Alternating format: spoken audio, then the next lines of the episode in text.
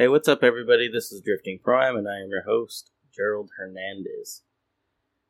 This episode is brought to you by Aeromotive Fuel Systems. Aeromotive is the leading manufacturer of aftermarket high performance fuel systems, components of choice for Formula Drift drivers Matt Field and Dai Yoshihara. Aeromotive's fuel system customization shop is fully equipped to help you get your project car up and running. With fuel systems capable of supporting more than 3,000 horsepower, there's sure to be a solution for you. Visit aeromotiveinc.com and use code PROAM to get 10% off your entire order. This week's guest is Michael Elsey out of Alabama, who drives an LS powered MK4 Supra. Thank you guys for listening, and I hope you enjoy this episode of Drifting ProAm. So, what's up, man? How's everything? Not bad, not bad. We are uh, wide open as always here in the South. Oh, what state do you live in? Uh, I'm in Birmingham, Alabama. So I'm like 30 minutes from Mid Pond, which maybe everyone knows where that is at this point. I've, I've only heard of it and I've seen a few videos. Um, it looks like a fun place to drive. Uh, but yeah, it's it's amazing. If you'd like to go ahead and uh, introduce yourself, who you are, what you do, what you drive, and where you drive. Yeah, man. My name is Michael Elsey. I'm from Birmingham, Alabama, and I am still here. And uh, I drive right now. My pr- primary car is a '97 Toyota Supra with a LS3 engine swap and a T56 transmission, and it's basically a pro spec FD car. Is the rule book I built the car to. So yeah, man. And I drive in the Clutch Kickers series in Holt, Florida, which is conveniently about four hours from me, which isn't too bad. No, that's not bad at all. Yeah, it's actually really nice. It's um we go down there all the time to go to the beach anyways. But yeah, so I drive in that series and of course all the fun events that are constantly going around in the southeast. And I am driving uh LS Fest. I'm trying to make that a yearly tradition to do in Bowling Green, Kentucky. So that is considered LS Fest East. Yeah. I know y'all guys, y'all have a pretty rowdy West event out there now, uh, which I believe that just happened a few months ago, correct? It did. I've still yet to attend one myself. Yeah. So I haven't either. And every year, everyone's like, dude, why aren't you there? Like, you got to come. It's amazing. So, I'm making it a point to go and compete this year and uh, should be great. And then uh, I'm also, I've been trying to run Pro Am for a minute now. Um, in 2019, I built a E36 for the 2020 East 10 Drift Pro Am. And then, of course, everything got shut down due to COVID. Yeah. So I decided, uh, you know, it looked like the whole year was going to be down. So I kind of restructured everything I was doing, um, including moving to a different city and a different house uh, to make all this more seamless, mm-hmm. which involved quite a bit. But I got rid of that car and uh, got the car that I always wanted, which was a Supra. Because, in my opinion, it's like the coolest drift car I could think of owning and I figured, why not? I got like a year of nothing. So I'm going to slow down for a minute and kind of reevaluate and do what I want to do and move to a house that has a flat driveway where I don't have to uh, get a come along and wrench my cars up the driveway because, you know, as a drifter, none of our cars ever run. So that was uh, getting old having to like use a come along to get my cars up my driveway. Mm. Um, so yeah, I'm trying to run and they're they're finally, you know, doing a three day event. It's not a shootout. They specifically said it's not a shootout. It's just like a three day event. I'm not quite sure how it's broken down, but that is in October in Tennessee. And so, they're going to license you, or they're do- they're offering a license. Correct, correct. It is a licensing uh, week so it's on like a Thursday, Friday, and Saturday. Huh. I don't know exactly the schedule. I don't believe it's been released yet, but uh, I just briefly talked to Louie about it, and um, I'm trying to make it up there. So I have to put my fire suppression in my car because you know they're following closely to the Formula Drift rulebook now, which I think every Pro Am series is at this point. Yeah, there's an official Pro Am book now.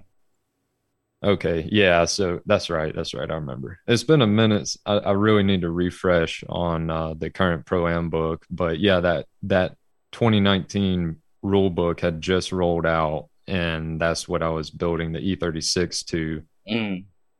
Thankfully, it's insane. I'm sure some, a lot of you guys have experienced this, or maybe I just never thought about it how many parts rolled off the E36 and I put them in the Supra because, you know, with COVID, everything's back ordered. People can't get stuff. And I was like, you know what? Instead of selling this car whole, I'm going to part it out, sell what I don't want. That's like BMW specific. And then you reuse what I can. Like your so, drivetrain and stuff?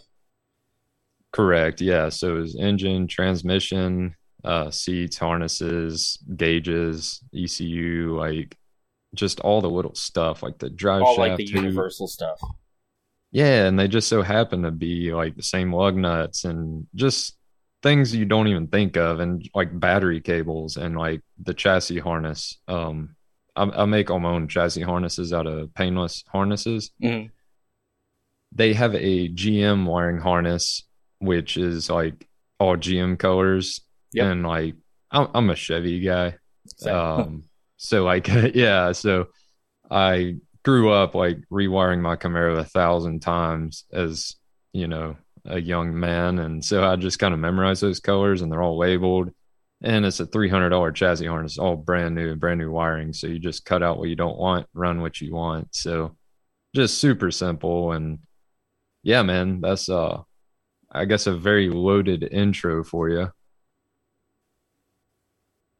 Yeah, that the painless stuff is really nice. Um, I made the mistake of wiring my own car from scratch, and I was like, I should have just went with the painless because it's a lot cheaper in the long run. Correct. Yeah, such are you know cars in general, but yeah, it it's just nice having a, a pre-terminated fuse box. It yeah. saves me a lot of time, like just the time it saves and the cost. Like when you buy it with pre-labeled wiring, I think I spent yeah, I spent it's cheaper. like a ridiculous amount of time wiring up a fuse box. I mean, oh, I can yeah. say I did it, but it was it is an excessive amount of time. Right. Especially if you're in like a tight area doing it. Correct. Yeah. Oh yeah, that's the worst. Yeah. Yeah. I, I like to enjoy it when I work on cars. Uh, so usually I'm in a ideal setup, thankfully. But when I am in those uncomfortable situations, like I tried to do everything I could before the roll cage went in because uh. again I've made that mistake when I didn't get all the sound deadening out until the cage was in, and then you're like, man, what am I doing? You're like just having to crawl around the jungle gym trying to you know do some prep work that would have been way easier with no roll cage. Especially in a coupe, because trying to get around like to the back in a coupe. I know you have the hatch and stuff, but right, even then, it's still a pain in the ass to move around. Oh, it is. Yeah, because there's been a couple times I had to get where the back seats used to be. And uh, even with the Targa, the removable roof, the removable hatch, like it's still to get down in that area. Thankfully, like I'm a really skinny guy, so like I can get my way in there. Yeah. But it's not ideal. Yeah, a coupe would be difficult for sure. Like with a trunk, you know, like an S13 coupe or something. Yeah, the the hatch guys are definitely spoiled. Yeah. Um, you were talking about switching chassis. Uh, so, it, you built the E36 to Pro Am spec, or? Correct. Yeah. So I um, this is a very long story, but I guess we're on a podcast, so I'll try to give you just the juicy details. Um, I bought a, I had a great 350Z Pro Am car and uh, mm-hmm. twin turbo VQ like super killer car. And this was back before the Z's really took off. So um, I bought my first Supra and instantly sold my 350Z like an idiot. And it's out there in California with you now, but um, instantly sold it, tore into the Supra, found a bunch of stuff I didn't like, which was, you know, three or four wrecks and, you know, the whole floor pan was kinked up and not ideal car. And then we couldn't ever get the title for it. So I gave up on that car, got rid of it. And I bought the E36 from a friend of mine, already had the LS in it. And, you know, he, it was a street car, like he'd drive it to work. It was really cool. So I got that car and went and competed at the very first clutch kickers competition in 2019 since you know pro am was no more. I was like i'm gonna go down here and check it out. So uh, yeah me and my friend taylor hole i guess some of y'all know him. We went down together and had a pretty good time. So after that um, you know i just finished out the car and taylor actually did the roll cage in it. Oh nice. um, he's yeah, yeah, he's not far from me, so I can get to his house in like two and a half hours, um, which isn't bad. I've heard of people going way further to get you know Some work, work and stuff. Yeah, yeah. So I went over there and I was up on his lift the whole time, uh, redoing the whole fuel system on his um, Plymouth Duster, and he was doing my roll cage, so that worked out well. And um, yeah, I got the car going and then COVID hit and all that fun stuff right there in 2020. Like, dude, I was taking it serious. Like, I was going to the gym and everything, getting ready for pro am. Like, mainly doing a bunch of cardio and stuff because you know it's really hot down here and humid. So I was trying to be in like top notch shape and all that. Got all my safety equipment up to date, which was very expensive. Very. And yeah, very and expensive. what the worst thing is, sadly, a couple things have expired, and I literally they never got checked, obviously, because I never I never got to run a pro am. So um, I got to update some stuff, and you know I got some stuff in a hurry, like my Hans and all that, and um, kind of wish I would have spent more time shopping around and getting stuff that fits me better.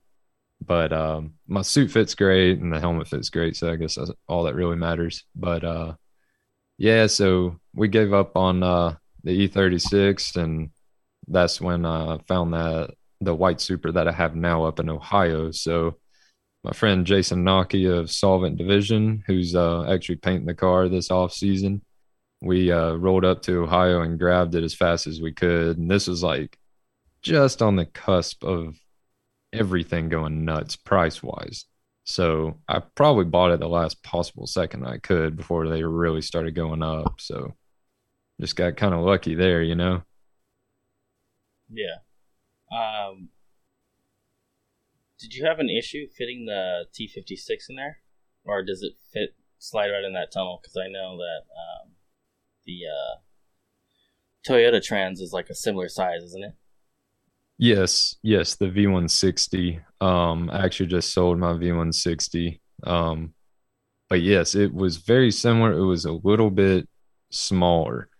Uh, the T56 it fit in the tunnel, but I bought the Sikky uh, LS swap kit, and the reverse lockout solenoid was hitting the trans tunnel. So, which I didn't really care. I just took it off and deleted it, made a block off for it, but it fit just fine.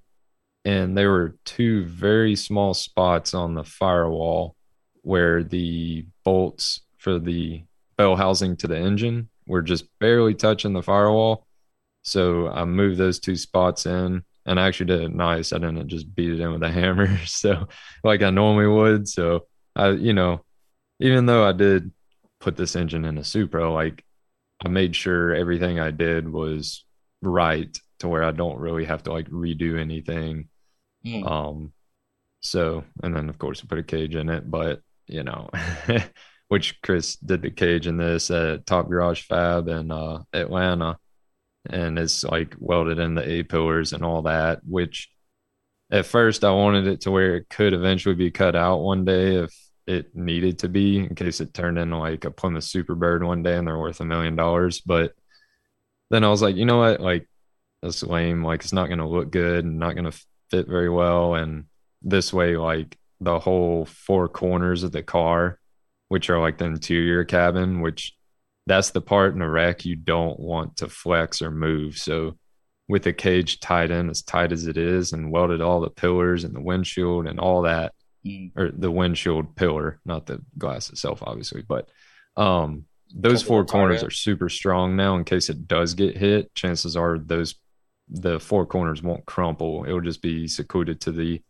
front aprons or the rear quarters and rear body, which I can replace those no problem if I can find the parts. Didn't uh, Rad Dan have to replace like a whole front corner?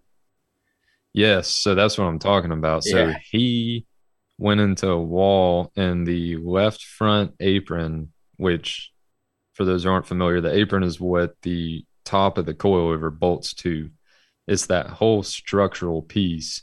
Um, that piece was pushed into his intake manifold and broke his intake manifold. And he had to locate that whole piece, which thankfully he was able to and got it fixed. But um, my new Supra, the hardtop Supra. Uh, it's a 93 car, but it was hit on the right front apron. Mhm. And I'm having a difficult time finding one right now. Um, so I need like the whole frame rail section with it. I don't know if his frame rail has been or what, but yeah, he um he he's been through all that, but he has a lot more contacts in the Supra community than I do. So I think he found one within like a couple days of posting about it. But yeah, that was a that that's a heartbreaker hit right there. And these days, I mean, guys are selling those corners for like thirty five hundred bucks for an apron cutout. So definitely don't want to do that. Yeah, that's that's ridiculous. That it's when you have a car like that, that everyone not only is that car like already super rare and already way overpriced for because of uh how popular it is, and then you want to go ahead and drift it. Yeah, that's a Yeah, and it's not the smartest, and I have gotten to know a lot of Supra guys over the years from parting them out. uh, I'm pretty sure I'm the only guy in the states parting them out because I think I've parted out three now, and um, there's a few guys in Australia, you know, parting them out, um, and of course Japan, but they're harder to find there. Um, but yeah, it's it's difficult, and sometimes I wonder what I'm doing, and especially when I'm talking to one of these guys, like it's funny, we'll get on the phone and talk for like two hours about these cars, and you know, and then it's like, oh yeah, you wanted to buy something, right? so it's like such a tight knit community. But yeah, when I was telling one of them, he was like, "Wh- "What are you doing with this car?" And I was like, "Oh, it's uh, just gonna drift it." And uh, turns out it's kind of a rare one. Um, the '97 model, '97 and '98 were like kouki S14s. They didn't make that many, and they had a little bit of updates to them. mhm. So, and it was like an original five speed and Targa top car. So apparently those are, they're all rare now. They only made like 11,000 in the United States. So think about how many are left today. Like, after everyone's wrecked them yeah, shit I like mean, that. Yeah, that's a good point. there's on the Supra registry, there's 2,500 verified registered cars, and a lot of those are total loss cars that aren't even complete anymore. So, if I had to guess and put money on it, man, I would say that there's probably like actual real ones that aren't in a thousand pieces. And I mean, like cut up, like structurally. Mhm. I'd have to say there's maybe, maybe 4,000 left. and that's for both years in total. That's that- 90, that's 93 to 98 total. Oh, in total, Yeah. that's how many we got? Jesus, no wonder I barely see them. I've seen a lot in more 19 recently. Yeah yeah we've been getting some right hand drive cars but they made 30,000 right hand drive cars Ah, okay, that makes a little more Or- sense now. it might have been 32,000 so But just to put this more. in com- Yeah. oh yeah yeah so to put this in comparison for you in 1989 i believe they made it was like 60,000 s13s in 89 alone so 89 and 94 will include the 94 convertibles uh, i looked it up the other day i believe there's like 600000 s13s or something like that Jesus. and then fdrx7s there's like 80000 and then R34 GTRs, just the GTR, there were 10,800 made.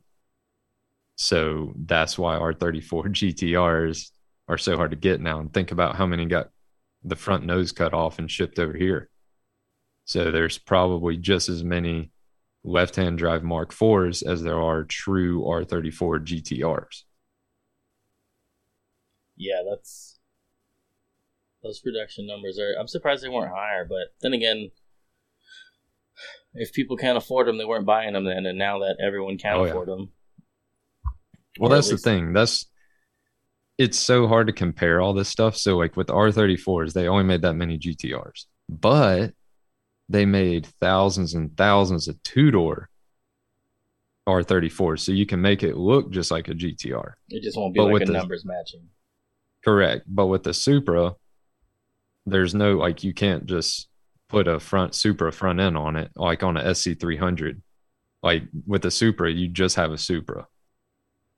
There's no other like base model or anything. So there's what like uh what was it 32,000 and then 11,000 left-hand drives and then in Europe there were about 1400 left-hand drives sold.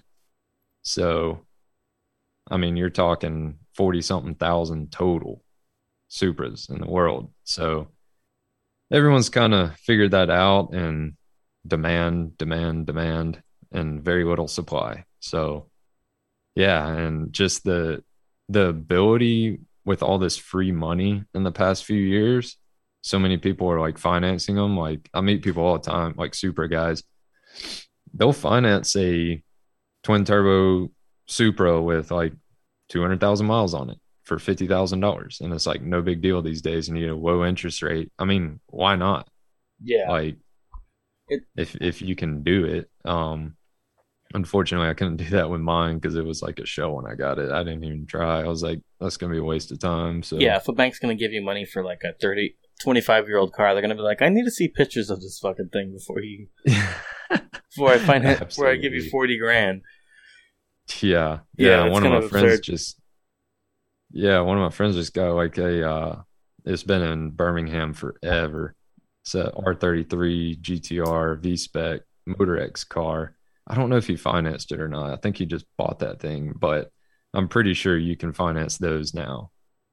Um but yeah, it's it's so cool to like see all these awesome cars now like running around and just in the area. I know you guys out in California have always had them, but you know, it's been rare for us and it's just been slowly just slowly building up, you know, since the early 2000s really. Yeah. Well, with California, it's such. I don't even understand how the car culture is so strong here with like so many laws against it. Right. But I don't understand it, man. Like It- last time I was there, I was like, man, there's trucks and cars and hot rods everywhere. And Yeah. like I grew up knowing that. I grew up watching uh Monster Garage. Love that show. Yeah. Jesse James. Yep. Yeah, and they're always at Irwindale, which is over by you, right? yeah, I live like eight miles from there. Yeah, man. Like, but I grew up like, okay, this is like California's the mecca. And then I got older and I'm like, California hates cars, you know, like everyone there hates them. But then when I go there, I'm reminded, oh wait, no, no, no, no, no, not everyone hates cars here. it's- Like they're everywhere, you it's know. just this one So- place in Sacramento that hates cars. Yeah, yeah, exactly. And then like, Everyone else loves them here. yeah, it's, uh, crazy. But you know how everyone blanket statements everything these days. So it's like one place there has these crazy laws and blah blah blah, and then the whole state gets a bad rap. So that's yeah, it's uh, just people. it's annoying. Uh, but I know it's the only life I know, so I live with it. same. I live with it. Uh, Oh yeah. so how long have you been uh, driving and whatnot? Like when you like what got you into drifting and all that stuff? Oh man. I guess it's a good thing it's a podcast because I'll talk your ear off. But uh it started a long time ago, man. Like uh I started with a go-kart that my dad probably regrets getting me when I was like in middle school. And um I would uh I don't know how like my neighbors put up with me, but I would like mow my grass would get tall in the backyard at my parents' house and I would Mhm. mow a track into it and I would just like drive, man, and I would just drive. And like I was into dirt bikes and stuff too, but my parents would never buy me one. I didn't have money. So like I was a kid. But uh so I got this go-kart and you know, I broke it and then my dad like wouldn't fix it because I don't know, he's just a procrastinator. So I had to learn how to fix it myself and uh got it going again. Of course, like I'd wreck it. I wrecked it one time pretty good and like a bush because I was uh you know like I started somewhere and this is where I started. Um I thought that if I could get the gas pedal to go down further, it would go faster. And I started messing with the carburetor and stuff and it got hung wide open. And I was like going around the house and like hit this bush. Like, I don't know how. Like, yeah, that I didn't get hurt too bad, but I would just do stupid stuff like that. And then um in middle school, uh just man, the car culture like was so amazing back then, and it still is. But uh, you know, I had a friend. He had an older brother, and he had a R100 and a RX3, um, both like bridge ported rotaries that they had built. And um, we'd go to the Galleria, like the mall here, and play Initial D. And that's when all the option videos were hot. This was probably like 2002, I guess, at this point. The IS 300 just came out. We had, man, it was actually pretty strong here. Like 03 Cobras, like the Terminator Cobras were running the streets. And then you had the Camaros. Dude, it was just like, it was very niche here, but um, there were quite a few awesome cars. And of course, I love the movie Fast and Furious. I know a lot of people don't admit it, but I like the movie. It's cheesy, yeah, but yeah. it's so fun to watch, man. Like, I mean, the older ones fun. are. Yeah, yeah, the first one. That's what I'm talking yeah, about. I watched Fast uh, Nine. It was trash.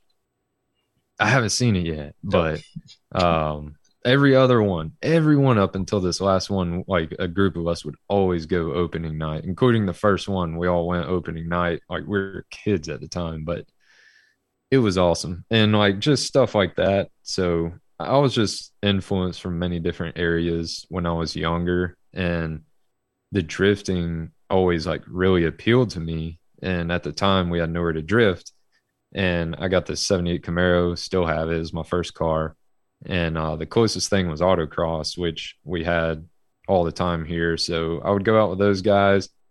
Um, had a bunch of older friends. They were like all on zip tied and stuff back in the day, and you know we go to FD in Atlanta and all that. So like it was fun because I had my Camaro and I love my Camaro, but I was always like, man, I want an S14. Like they all had like slammed S14s and S13s. They're all super dope and SR back then. And, you know, just talking about LS swaps, like, yo, did you hear someone put an LS in a 240? I want to do that. You know, like it's, it's weird talking about this, but, uh, yeah, so I always wanted something like that that was more competitive in autocross. And when we go autocross, obviously I drift a little bit. There's like some old videos floating around, but um, they would kind of get mad. So I had to keep it at a minimum. So drifting was the forbidden fruit for me growing up, which made me want to do it even more. Right. So yeah, you know, and like we go to uh Barber Motorsports Park. So that was built when I was younger. And of course I followed that closely. And then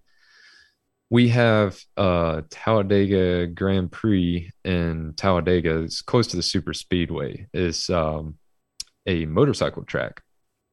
And I would go do um track days there and I'd take whatever I had, like 86 Corolla, had like an E46 when they were still pretty new back then. And that's where like I really learned how to drive was the autocrossing, the go-karts and the track days and then um, iTrack Motorsports out of Georgia did a drift day there, and they were doing a test day, and this is what really like clicked it for me. It's probably 2015, 2016. Um, he post posted somewhere that like, hey, we're gonna go drift at Little Talladega, and I was like, no way. So I hit him up and I was like, hey man, like uh, I'll come out there and help. Like he's looking for a media guy or something. I wasn't a media guy, but I was like, I had a GoPro and some stuff, and I was like, I got to go out there. So I was like, hey man, like I got cameras, I got this, you know, just like you know, just uh yeah, man, I'll come out there. I've been out there a million times, blah blah blah. So I showed up with like my one GoPro. I had like a tripod that was my dad's old tripod and like just an iPhone, whatever, you know, just and he didn't I mean, he didn't care at all. He was just like, Yeah, man, like you can go film here, here, whatever. And um I had a G35 at the time with like part shop Mac Max angle kit, some field coilovers.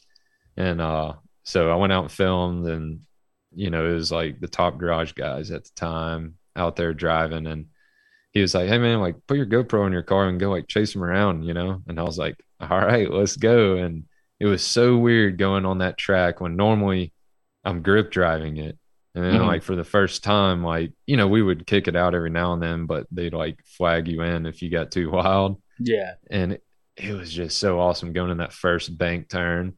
Like, all of them were just flying in in front of me, and I just threw it in behind them. Like, the first time I ever drifted on like a real circuit and not just like little parking lot events. Yeah. Like, I just throw it in going like 80 and I'm like, oh my god, this is amazing. It was like stock VQ, stock airbox, but it had like an angle kit and coilovers and no handbrake and the leather seats. Like, dude, it was yeah. And from that day on, like I've been friends with all those guys ever since, and that's what just got me hooked. And uh, there's a million more details that I'm leaving out, but essentially, that's it in a nutshell. So just uh I guess I never thought about it, man. I never uh really talked about that. I guess I faked it until I made it by faking being a media guy just to go like get in on this private test day to see if the track is driftable, you know? So it worked out. Hey, uh sometimes that's what you gotta do. But, that's right. So an E forty six is what you basically started with? Yeah, like, you know, the Camaro was I would usually finish middle of the pack in autocross after I did coilovers and brakes and like five speed manual in it. Yeah. So I wanted something more competitive. Um, so I eventually, you know, I did like S13s and stuff, but the car I beat on the most was the E46. I probably put a few, I don't know how many miles, but it had to have been a few thousand like miles on like tracks with that car. Like I remember at one point I was just going around the track, like I've been going so long that day. This is in Talladega, and uh, I was like, man, I've been out here forever. I need to go home or something. Like I, I hmm. put like I think a whole tank of gas through it and like filled it up again, and I was like, this, yeah, this is great. But you know, I've I've always had S13s that I would like buy and sell, and you know, just like uh most drift guys out there, yeah, I've never had an S13. I mean, I had I started with an E46, and then I got shoved okay. into the wall at Irwindale. Oh yeah. So I lost that car, and then I built this other one. So I've been in that for since then, and. uh So when did you build your uh, caddy? Uh, I started building it right after I crashed, which was in 2018.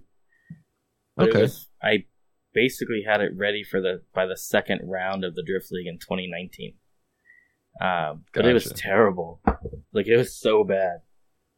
Yeah, so you know how I feel going to autocross in a Camaro. oh, no, like it was the Cadillac was so like I was comfortable. I just started getting comfortable in the car that I overbuilt to begin with, and then I started driving the Cadillac, and I was it was so bad. Like it's set up a lot better now, um, where it's comfortable to drive, and I still need more seat time. But when I first put it together, it was a f- fucking nightmare. I can say that.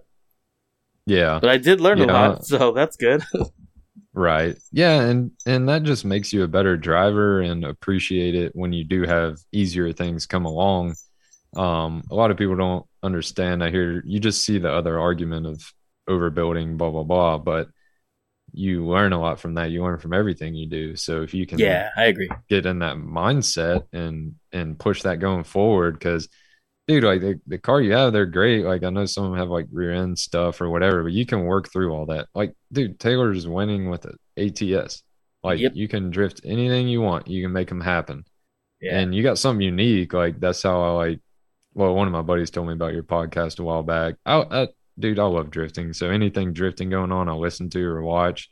except for YouTube, there's too much to keep up with. Yeah, there's a lot. Um, but yeah, I'm like, oh man, this guy is a caddy. That's that's pretty cool. So like any American like drifting cars, I usually like keep an eye on just because that's like me Yeah, in the beginning, uh, you know, like Just because they're rarity.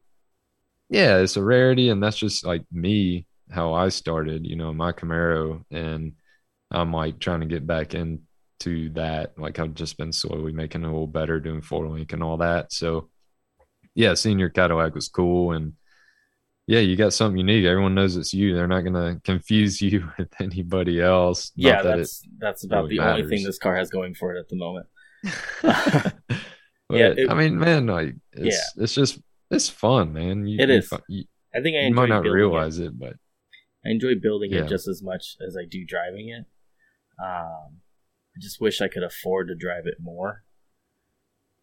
Um, but I'm working on that right now too. yeah, your cost of living is pretty high. Yeah, you don't there, isn't it? realize could Yeah, was, yeah. when you got to get a trailer out there, like you know, you're looking at a hundred bucks in fuel already just for the trailer. Then you still got to get fuel for the car. That's like another sixty bucks for the day.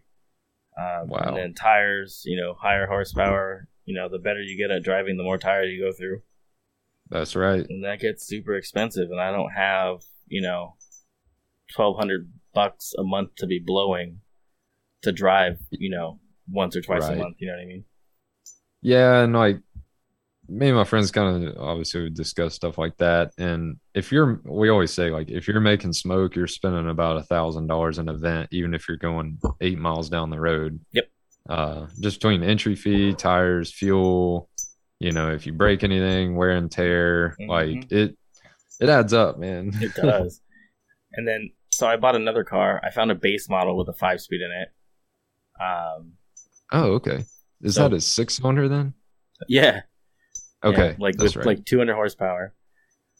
And I was like, I'll do this. So I got to finish putting that thing together. Then I can get some more affordable seat time. And then I also just got a. Uh, I'm putting together a sim setup. I already have everything. I just need to finish building my uh, my actual seat set up for it.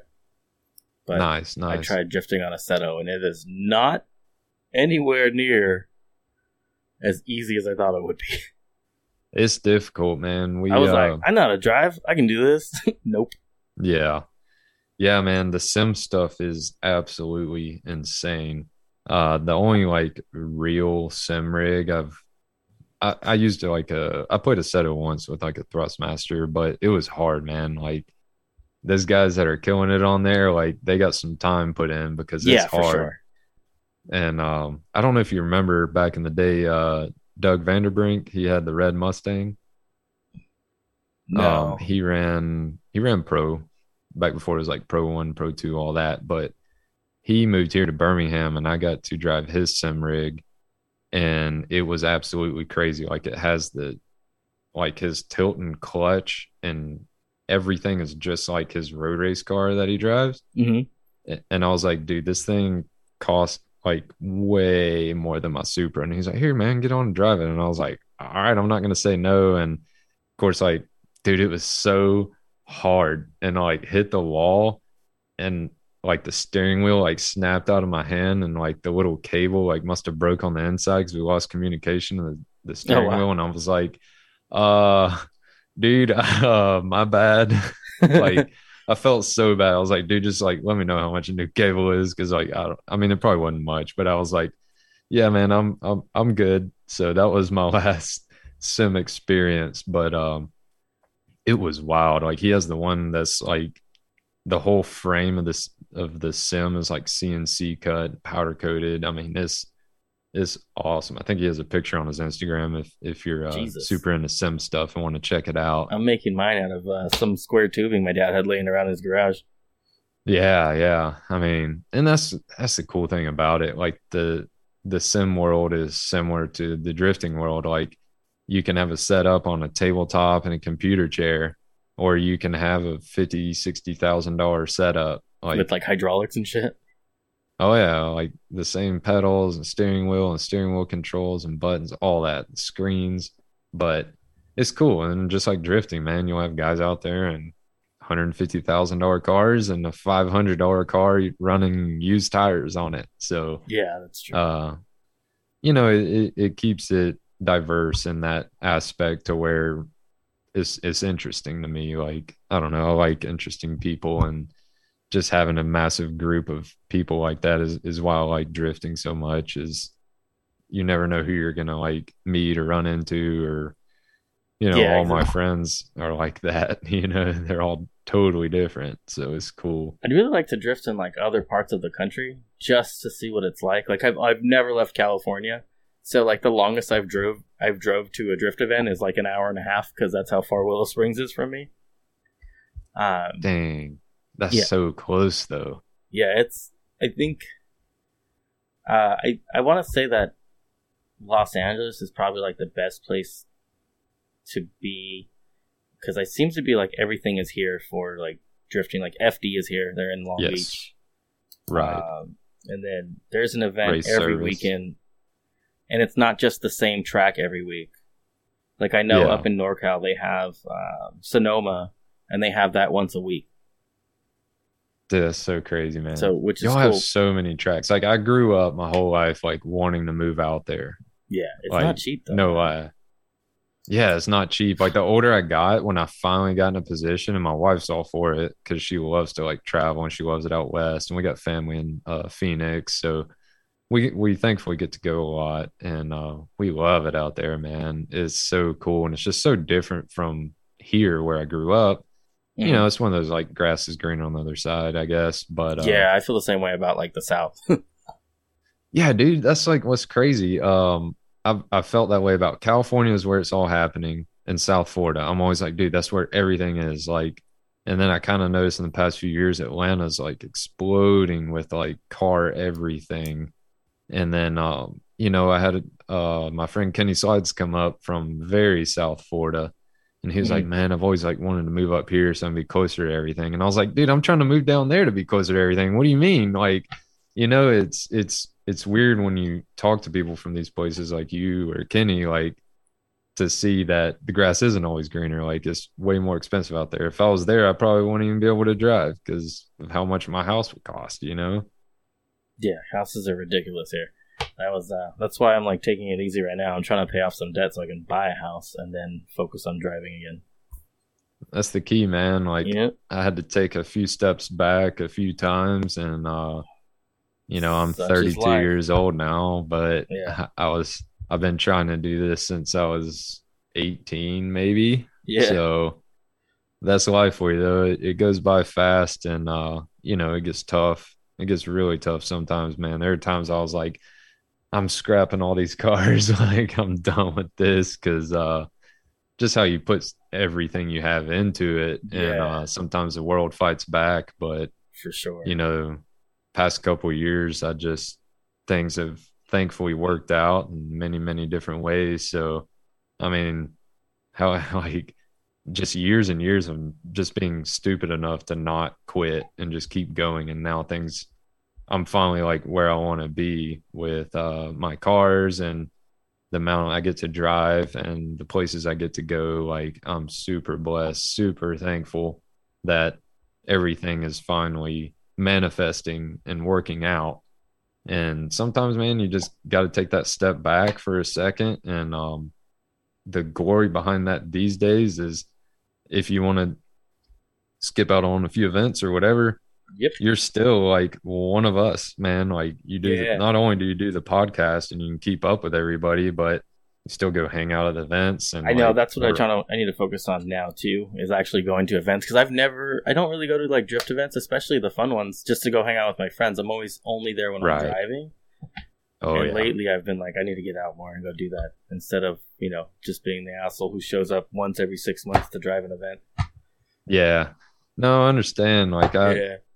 I, I make it a point to try to to go to some new stuff and hang out. Like we went to Ireland just before COVID hit, and I went oh, out nice. to uh, yeah, I went out to Mondello and um, just hung out and watched all their you know it was just like a practice day, but just to see how they do things over there, and um, yeah, it was just eye opening. You know, just again, I'm just like always trying to learn how everyone else does things and then I come up with how I want to attack it and approach it. But yeah, man, if if you you got to do what you got to do, and sometimes you got to get things lined up, and especially debt, man, that'll just Yeah, drag exactly. you down.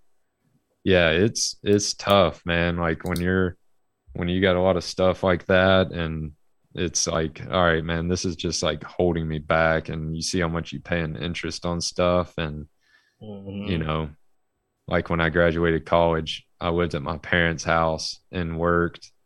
Man, I was doing like 14 hour days at uh, this corporate office at Wells Fargo, doing like back office. I was like an analyst for a few years.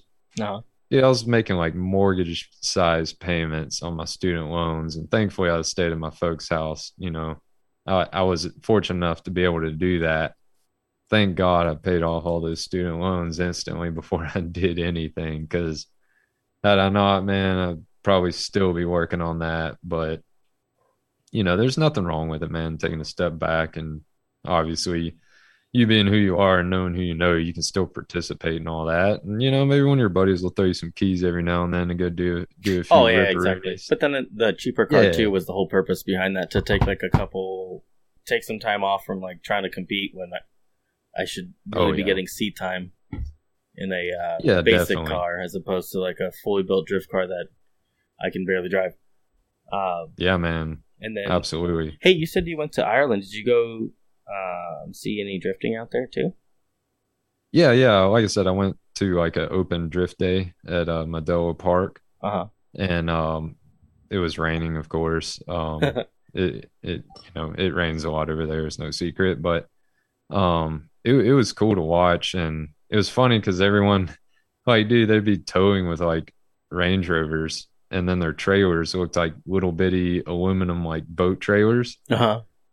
and like the roads over there are so tight and so small. I'm like, how'd y'all even get that in here? Like, it's crazy. But um, I w- I had a uh, it was the right hand drive. Obviously, I had like a turbo diesel Volkswagen Golf. I was driving like six speed, hmm and uh, so that was really fun to drive around.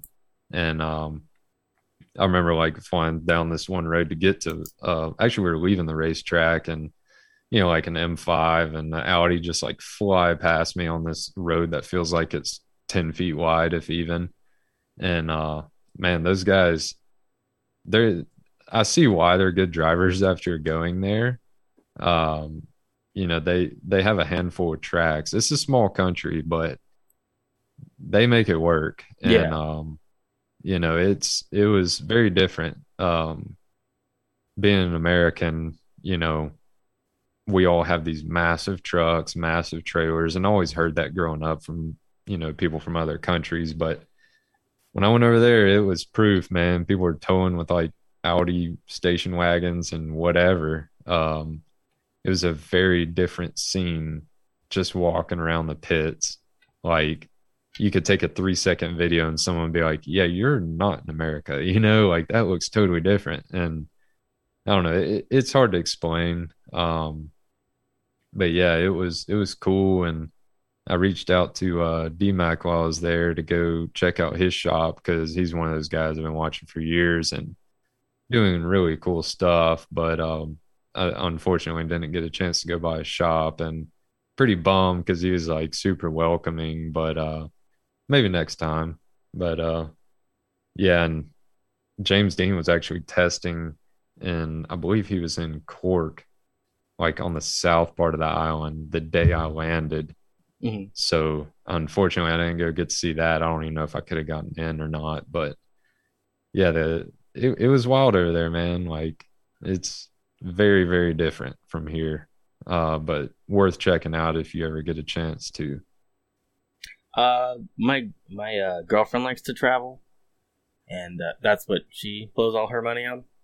Yeah, Or it's always something, car. man. There's always something to blow money on. Yeah, so there's always something to spend it on. Um, but that's what she likes to do, and I thought about. She's like, I want to do a trip out of the country, and I was like, well, if we do that, I do want to see drifting somewhere else. So make sure you make you plan on one day being at a racetrack. Right. At least one thing I like. One thing. That's all I ask. Exactly. Yeah. Thankfully, my wife was same page, like literally the same thing. I was like, all right, uh, we're gonna go to this drift event at this time, and like I'm in these Irish drifting groups on Facebook, so I kind of like knew when they did things and all that. So yeah, man, like if you can talk her into going to one of the meccas, like you know Japan or even in like Central Europe and uh, you know there's there's stuff going on. Australia is so far and so expensive to get to, but they got quite a bit going on down there as well.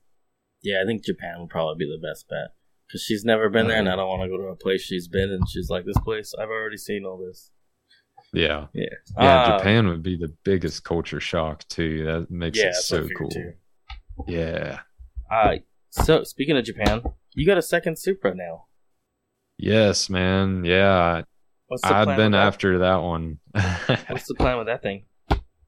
Yeah, so that car is a hardtop, which is why I wanted it because it's a little bit lighter, a little bit more sturdy. Mm-hmm. Um, because we're at the point in drifting where any any bit of gain you can get, you want for as far as competitive drifting goes. Yeah.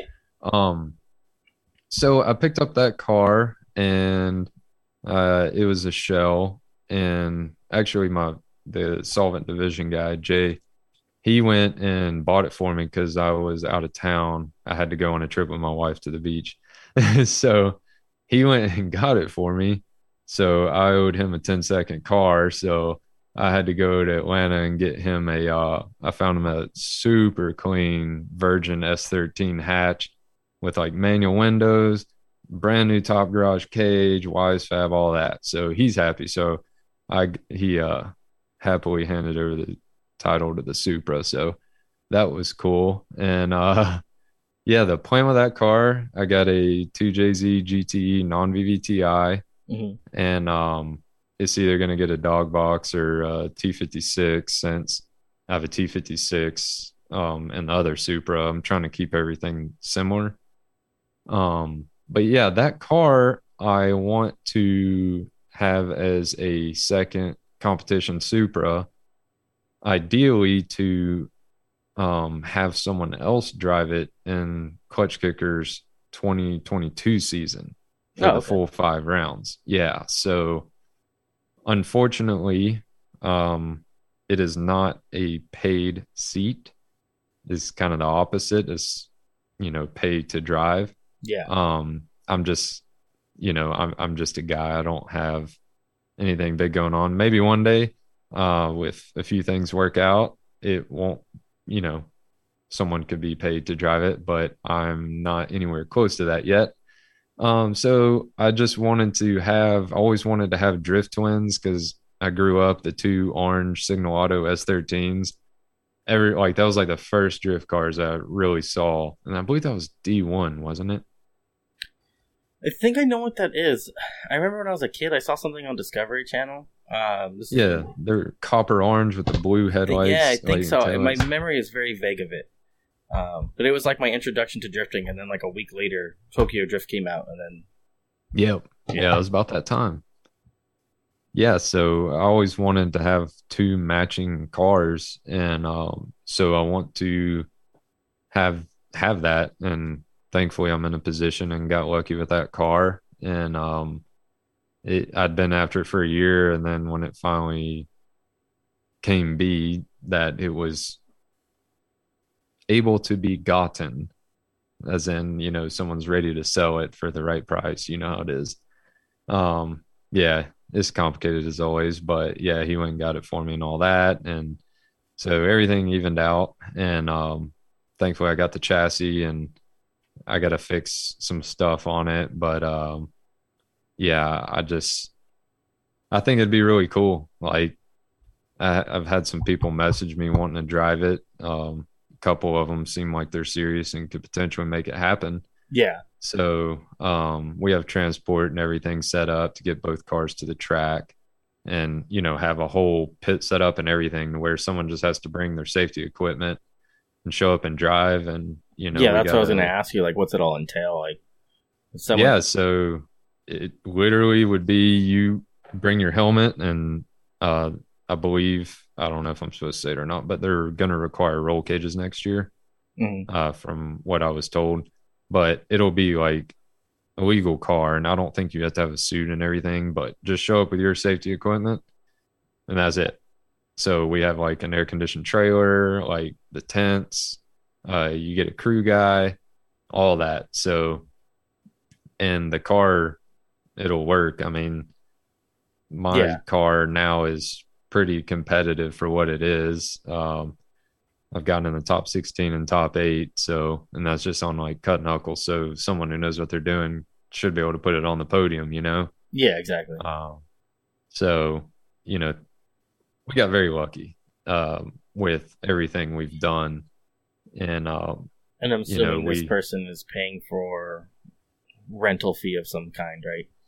correct. Yeah. There is a fee that covers the transportation, the crew guy for the weekend, uh, the fuel, and um, of course, the pit space and like drinks. Obviously, food's not included, but you know, this will be the first time I'm doing it. So there's going to be things come up that I won't know the answer to, but we'll figure No, it out. sense. Yeah, you know, like, and if something breaks on the car, you just pay to fix it. But obviously, if it's like, hey, the fuel pump went out because you didn't tighten the fuel pump ground and it's been like, you know, barely getting ground and the pump toasted because you, Michael, did not tighten this ground. Obviously, I'm not going to be like, hey, man, you got to buy the fuel pump, even though it's my fault. Like, if it's something my fault, I'll take care of it, you know. But if they go out there and just destroy it on purpose or something, you know what I mean? Yeah, like, it's, then yeah, and fair. it it is a little high to rent, a little expensive, but again, if you mess up the apron, that's you know, if we can find the part, at least thirty five hundred dollars to fix it, plus going up on the frame machine and lots and lots of hours of labor to repair. And um, you know, you're talking discontinued parts on like we just talked about cars where there's maybe four thousand in the country. Like how many of those are getting cut up and parted out? Not many. So um the price is high. I mean, it is what it is, but it's an arrive and drive thing. Yeah. If, for example, you're in another country or on the other side of the country, and it may make more financial sense to just rent my car. Um, and another cool thing about it, I want to leave it right hand drive in Z. So it would be super cool if someone from Japan or Europe was like, hey, man, I want to drive your car. Because there has been, you know, rumor mill talks of some big guys coming in and running at clutch kickers. Not that there's not already big guys running there, but um, people from other countries. So I'm like, hey, right hand drive 2J, here you go. Yeah, like, exactly. This That's is the what motor you're like. used to driving. Yeah, why not? So It's uh, it's not cheap. Try to get No. uh, Dean to drive your car. James Dean, Yeah. yeah, see, like, and that's the thing, the rental fee is gonna vary by who you are. Like, if you're a dude like me, you know, it, it might be a little cheaper if you're willing to come over and work on it or like donate a couple parts. Yeah. if you're James Dean, it's probably going to be free because you're probably going to win 10 grand at the event. And that makes me look good because I put your car together, you know? So, like, I would be totally cool if you beat me in my own car because that's my name on that car. So, it's it's literally a win-win for me and it's sharing expenses with another person which you know it, it goes a long way and i am currently trying to like i'm sure everybody i'm currently trying to make this what i do every day for a living. Because i love cars this much at this age. I just like them even more than ever now that i kind of know how to work on them and everything. So and i have i'm surrounded by amazing people who can do anything to these cars and that makes it way easier for me. Like it like getting these like my car had like frame damage Mm. and i wasn't even worried about it because one of my friends we put it up on the frame machine he took care of it in like no time and i was like stressing about it. i was like man i'm gonna find another car blah blah blah but there are some that aren't fixable but they can do quite a bit um so yeah man i'm i'm trying to find my way too and and how i can stay at this and stay in it for a very long time because that's just how much I enjoy it. Yeah, that's a sometimes I think about trying to do this as a full time gig too. Not necessarily drifting, but like just car stuff in general. But right. and at the same time, I don't want to hate it. Like this is like my escape from life. Right. That makes sense. It everybody's different. There are some people who who I know and who I've seen in the industry who um, unfortunately are severely burned out with how much demand they constantly have on them. Um, for example, Brandon Wicknick is not that guy. That guy loves drifting so much. Like when he was here for Drift Week, I'm sure you follow his like Drift Week extravaganzas. Like, yeah. dude, he'll he'll be up all night putting motors in and all that. Like the worst luck. And then we're like, when he showed up at Mid Pond, I'm like, "What's up, dude?" And he's like, "Oh my god, let's go!" Blah, blah, blah. You know, like he loves it, and he's like, "Why aren't y'all driving?" Like looking at people just sitting around, and he's out there just ripping, man. And I'm like, dude, like he didn't. I, I didn't really talk to him about it, but I'm like, it's so refreshing to see someone older than me who's been hitting it way harder than I have, and he's not burned out.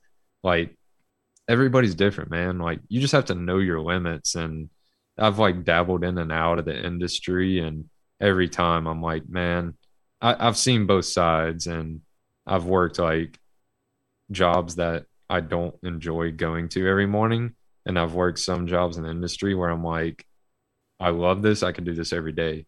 So, um, I guess I'll go ahead and make a couple big announcements that I haven't made yet, if you're cool with that. Of course.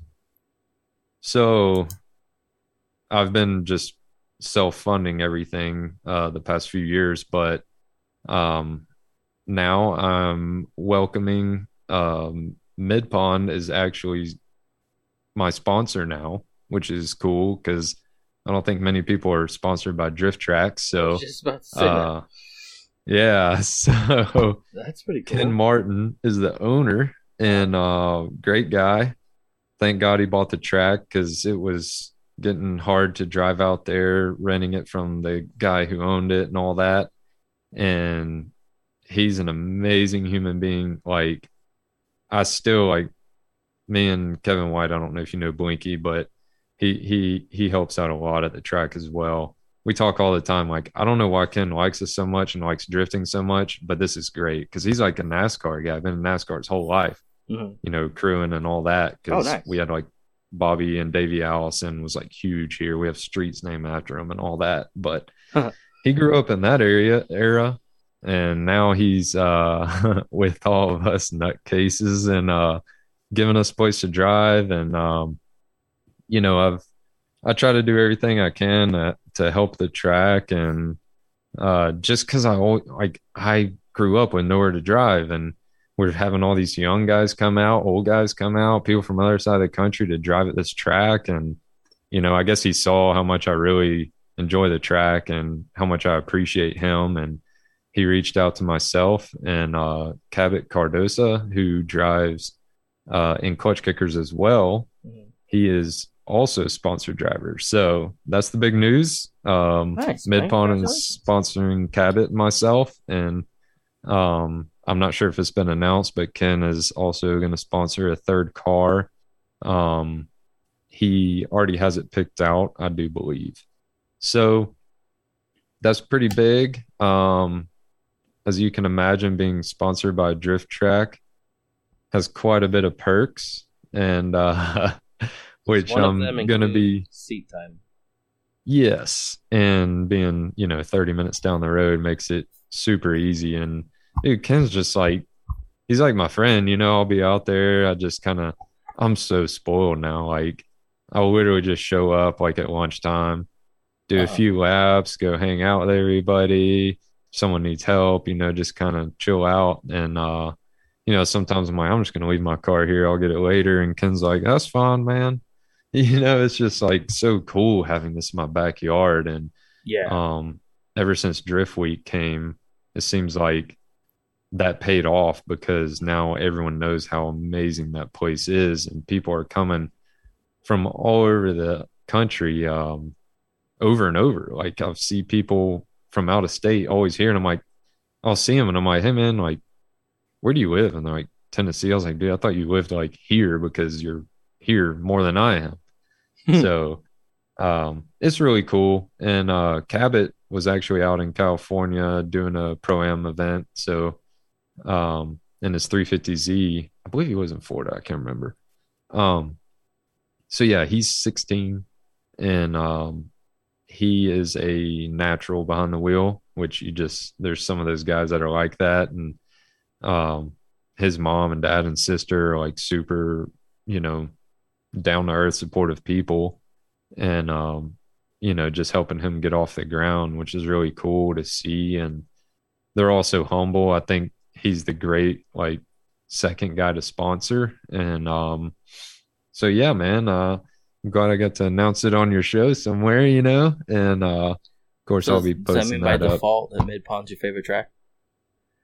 Um, really, like it probably is, and oh. I never really think about what my favorite track is because uh, I've thankfully been able to drive a lot of places, but it has so much character and like there's this one bump coming in the hairpin when you're like you go around the pond and then you take that left hander and you're just buried in it. There's like this little bump like halfway through and your rpms just jump up and like it looks so cool and it sounds so cool. Like the track just has little characteristics like that that not many tracks have that just makes it so unique. And um it's just i don't know man you just have to like if you ever come here, man, let me know. I'll make sure you're taken care of. But when you just go to mid pond, even if there's no one there, and you sit on the porch in the recliners and you just look out at the pond and like the track, it's just so peaceful. Like everyone always talks about it. Like there's this real vibe there that's hard to explain. You just have to be there to witness it. So it's not just the track, but it's everything around it um, that makes it such like a cool place. Yeah. That, you know, I enjoy. And, you know, when Hurt came in and, um, you know, some of the other California guys, I'm like, oh, what do you think about the track? And they're like, man, I freaking love this track. This is great, you know, and it was cool. Like, it's so weird seeing Hurt out there, you know, because I've been going there for a few years and then it's like, oh, wow, Hurt's out here and like he's having a blast, man. It was, uh, it's just cool. Like, to to have that in a track owner who who really cares and and knows how the industry works because he's been in it longer than I've been alive. Yeah. And to see him apply everything he knows to drifting and operating and managing the track is great. So um, you know, I'm I'm very excited about that. And just because he's sponsoring me doesn't mean I'm just getting free track time and this and that and the other.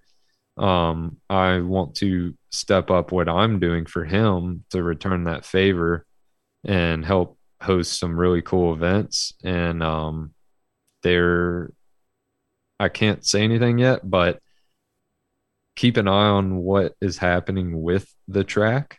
If you can read between the lines, there are things in the works of course some things don't work out but even if yeah. a quarter of these things work out it'll be very big for for the track itself and make it that much more of a, a destination place so keep an eye on what's going on because it, it might get even more spicy here soon. Does it have anything to and, do? Uh, does it have anything to do with the name of this podcast? Oh, um, so it it doesn't. Oh, but since you said that, um, that is something I'm also helping with that I wasn't even thinking about. So, um, yeah, I'm I'm basically Ken's employee now because I'm trying to set up some things. If you're reading between the lines, which yeah, yeah, no, reading, no, I, I get what you're saying. Yeah, yeah, yeah. So we're we're we're trying to get some stuff going like that, and um, with the track itself, and um, yeah, it's it's heading in the right direction. Which for me to be able to confidently say that uh, is like warming my heart to be able to say that about the track and about Ken and um it's it's just amazing just having nothing growing up nowhere to drive and being punished for drifting to yeah. like please come out here and drive like come drive come beat up your car i don't care like if you tear up the grass dang it, Michael, stop going in my grass. But you're okay. You're you don't have to pay for it like you do a barber. Like you know, it's Yeah. it's just great. So um yeah, and and I also uh I don't know if I can say anything yet. It'll be announced at LS Fest, but um LS Fest? I have an LS Fest uh East, the one I'm going to in October. I picked up another partner who I also know personally. Uh, they're not local though, but it's a company wanting to get into drifting uh, because they see how awesome and rowdy it is. So I'm um, looking forward to announcing that and um, working with those guys in the future. And it just, I'm thankfully in a position where I can just work with who I want to work with Yeah. um, which I've I've been on the other side of that. I've I've worked with some other companies in the past who've been great, and some other ones who, you know, not that they were bad, but it just Some are better than others. Just- yeah, you know, it just yeah. nothing. I literally can't say anything bad about them. Like no contracts or anything. Like I just they didn't do anything wrong. It's just I was hoping things would have played out differently. Um, like but now going forward, yeah, you know, and not that I didn't want to work with them, but now I know kind of what to look for. Um, because it's it's a two way street, man. Like I said, like I want to give back to them because Yeah. I want to do this for a very long time. I want them to be profitable and successful so that they'll continue to support me as well no matter what they need. If they need me to come, like, hey, will you come help me work on this car or, you know, do this at the track or whatever it is. Um, uh, I've, uh, I'm like the guy in Taken. I have a very uh, large set of skills. I can help you out in some way.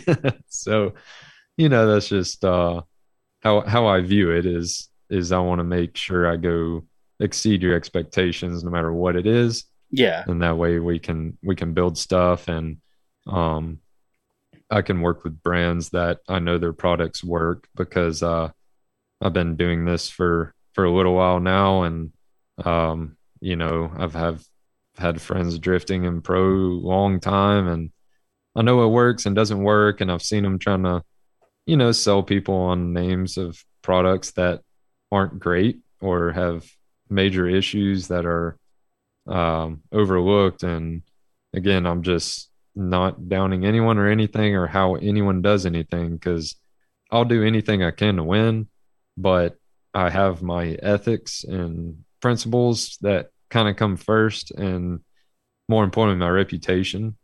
Yeah. Um, so I try to only surround myself and associate people that I can take to my parents and they can like have a great time. That's that's kind of like my rule of thumb is just I want to work with people who if they were recommended to me, I would not be disappointed. It's like getting your buddy to a job with you. Like how many of your friends were like, "Hey man, I want to come work with you."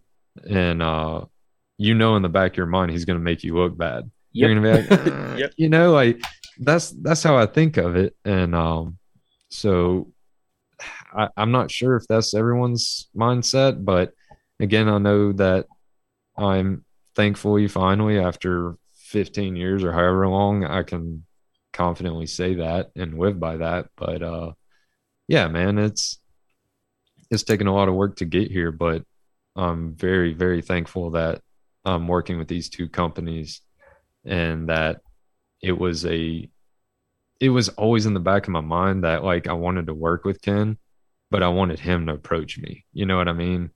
So Yeah, um, I think in, in for any sponsorship deal, the best the best situation is when you're being approached and not sending some blind email.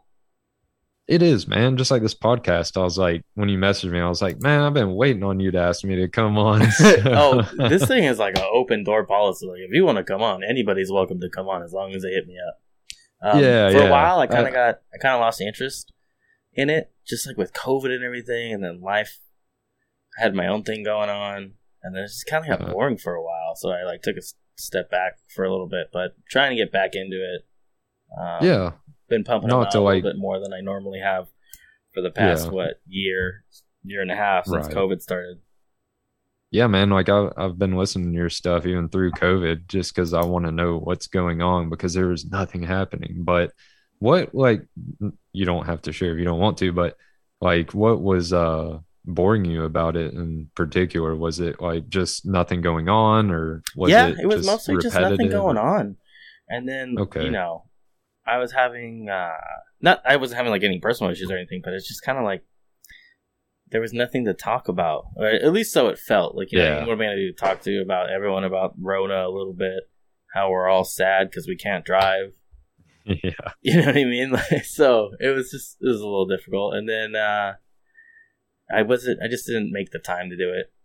I was so over you still it. enjoyed talking to people. You Yes, just- I do. The, That the part I do.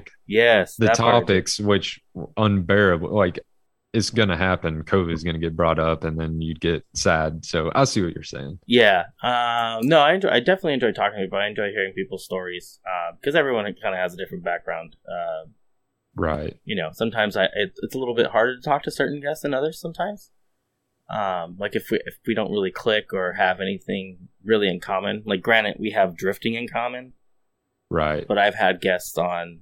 And uh, it, like it's a struggle to get through. Like I'm like, uh, and then I've had guests on where it's you know it's a three hour episode.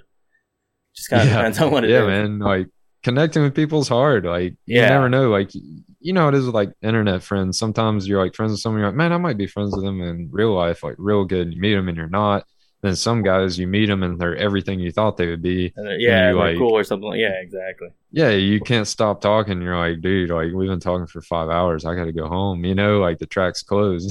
Like, Yeah, exactly. but whatever it is. Um, so yeah, it. I, was just curious if if there was anything in particular. Um, no, and there wasn't a whole. It's just mostly there wasn't much going on. Um, you know, everyone's talking about their plans, and then I've had like um, a lot of people hit me up. They're like, "Oh, I'm gonna do pro am." Um, I kind of stopped doing those episodes with a lot of people who are like, "I'm gonna do pro am," because you Right. never like I had a couple people on and I never heard from them. I'd never seen them again, and I still follow them, but you know they never did anything. They never like moved forward with it. Um, not that it's a waste of an episode, but it was just like you know I wanted to see the progression. Right. So Yeah, man. Like I'll go on another rant if you want me to about that kind of stuff. yeah, So, dude, this is hard. This isn't easy. Like, drifting. and going pro Uh huh. is a whole nother leg. So I've seen it, you know, like I said, I've been in the industry and on the other side of sponsorships where I'm the guy saying yes or no, Mm-hmm. which I, I enjoyed doing that. Um, and I learned a lot about a lot of the professionals out there who not all of them are amazing people, but some of them are amazing people. so, uh, you know, I got to work with some cool people, but, um, I also saw a lot in pro am who would come in and you could just I've gotten to where I can instantly tell like okay they're not going to make it because they'll come in and they'll sit they'll come in out of nowhere first of all like you've never heard of them or whatever. And they're like hey I'm going to do this this and this and this and this and this. And it's like okay like anyone can sit here and talk but how many people can just get a car to the track? Like just you living in California and getting your car to the racetrack is amazing to me that you have any money just to afford the gas to go there living in California.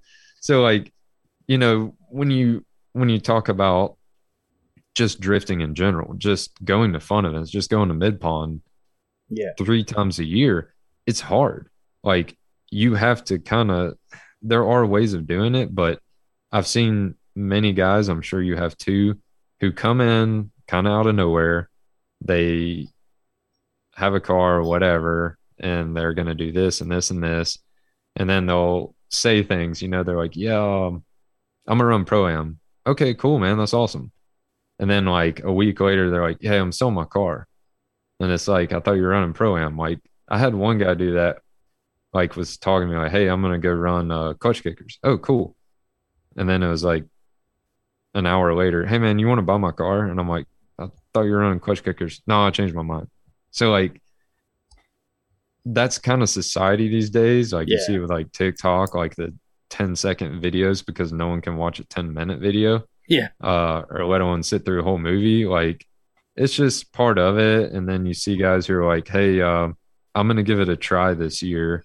Um, you know, whatever it is, like my wife said, I can try this year. And if it works out, then, um, I can keep doing it. And I'm like, man, this isn't a one year thing. Like you have to keep pushing every year. You either And like- it or you ain't.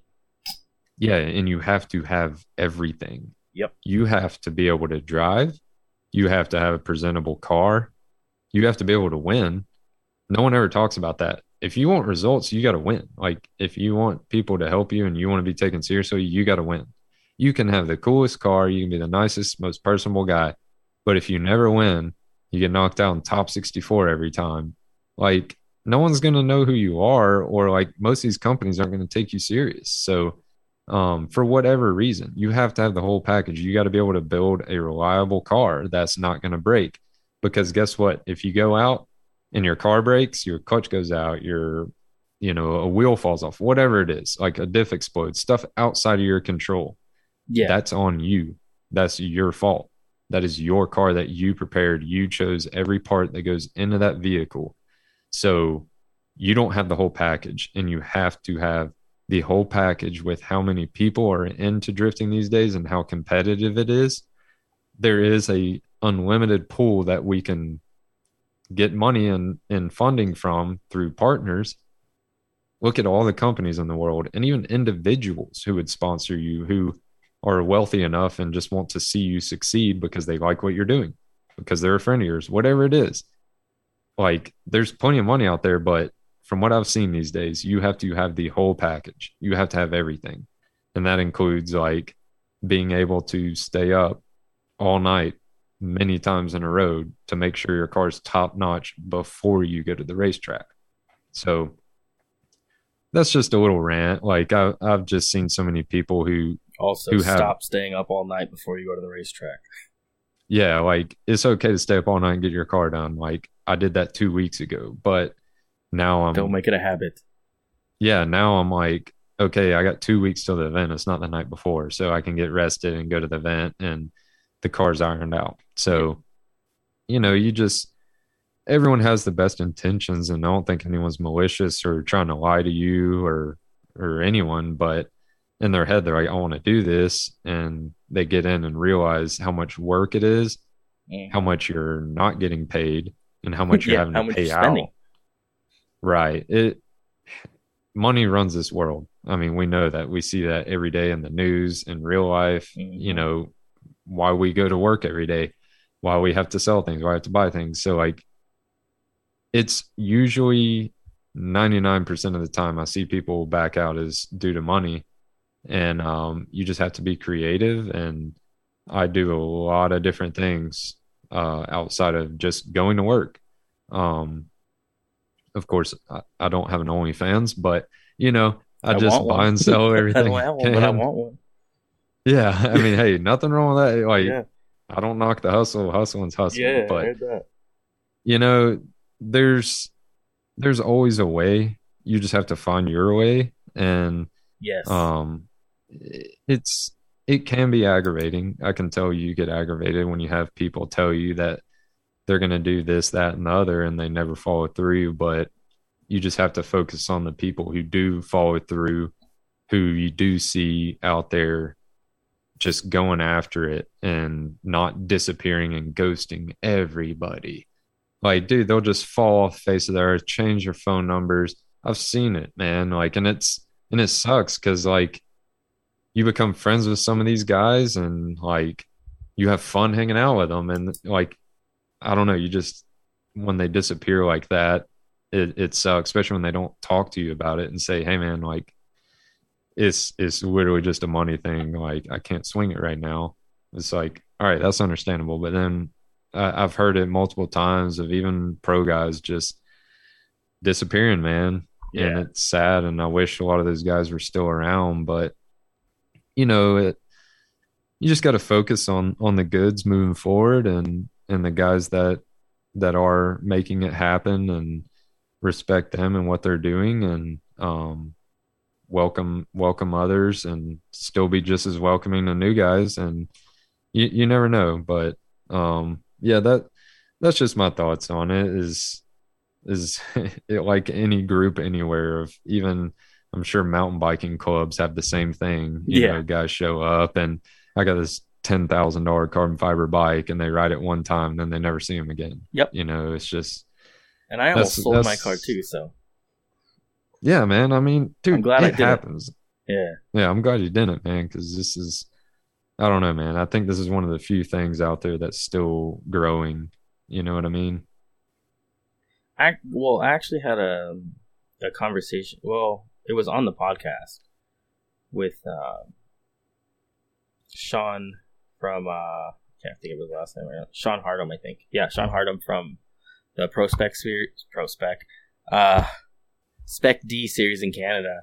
And then I Oh, okay. he, he was having he was saying he's like, don't ever sell the drift car. Like, there's no point. He's like, because you already have it. He's like, and it Right. takes so long to get it that if you sell it, you're you know you're more than likely not going to have another one after that. He's right. Yeah, Um, and I I've thought- seen it. I thought about it because I was like, oh, I'll just sell the car, I'll pay off all my debt, you know, I'll be able to get in the house, and then I will, because I bought this other Cadillac, I was like, oh, and then I'll start building that up. But then I Yeah. was thinking about it, like that doesn't sound feasible at all. Like, um, Right. it sounds exhausting actually because I've already built two cars and I do more building than driving, and that gets frustrating. Like right now, the car is in the garage; it needs an oil change, and I can go drive it. Like the alignment's set. I check Perfect. it every time when I get home. Um, that's one thing. That's what I was talking about earlier. Like, stop working on your car all night. Like when you get home, put your car back together and have it ready to go.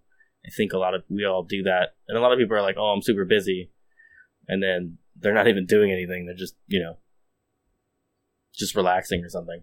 I know I'm guilty Yep. of it too. Like if I'm sitting down there watch like watching television, I'm not usually not even watching television. I'm usually flipping through like three of my social media apps, barely looking at the television. So I usually have to like keep myself busy to keep off of those things.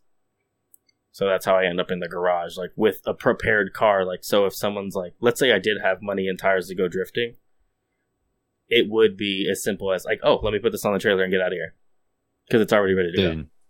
That's the best situation to be in. And he's totally right. I've, I've done it to myself when I sold my Bowie 350Z before this, the first Supra was done. Uh huh. and I went months without driving. I think almost a year.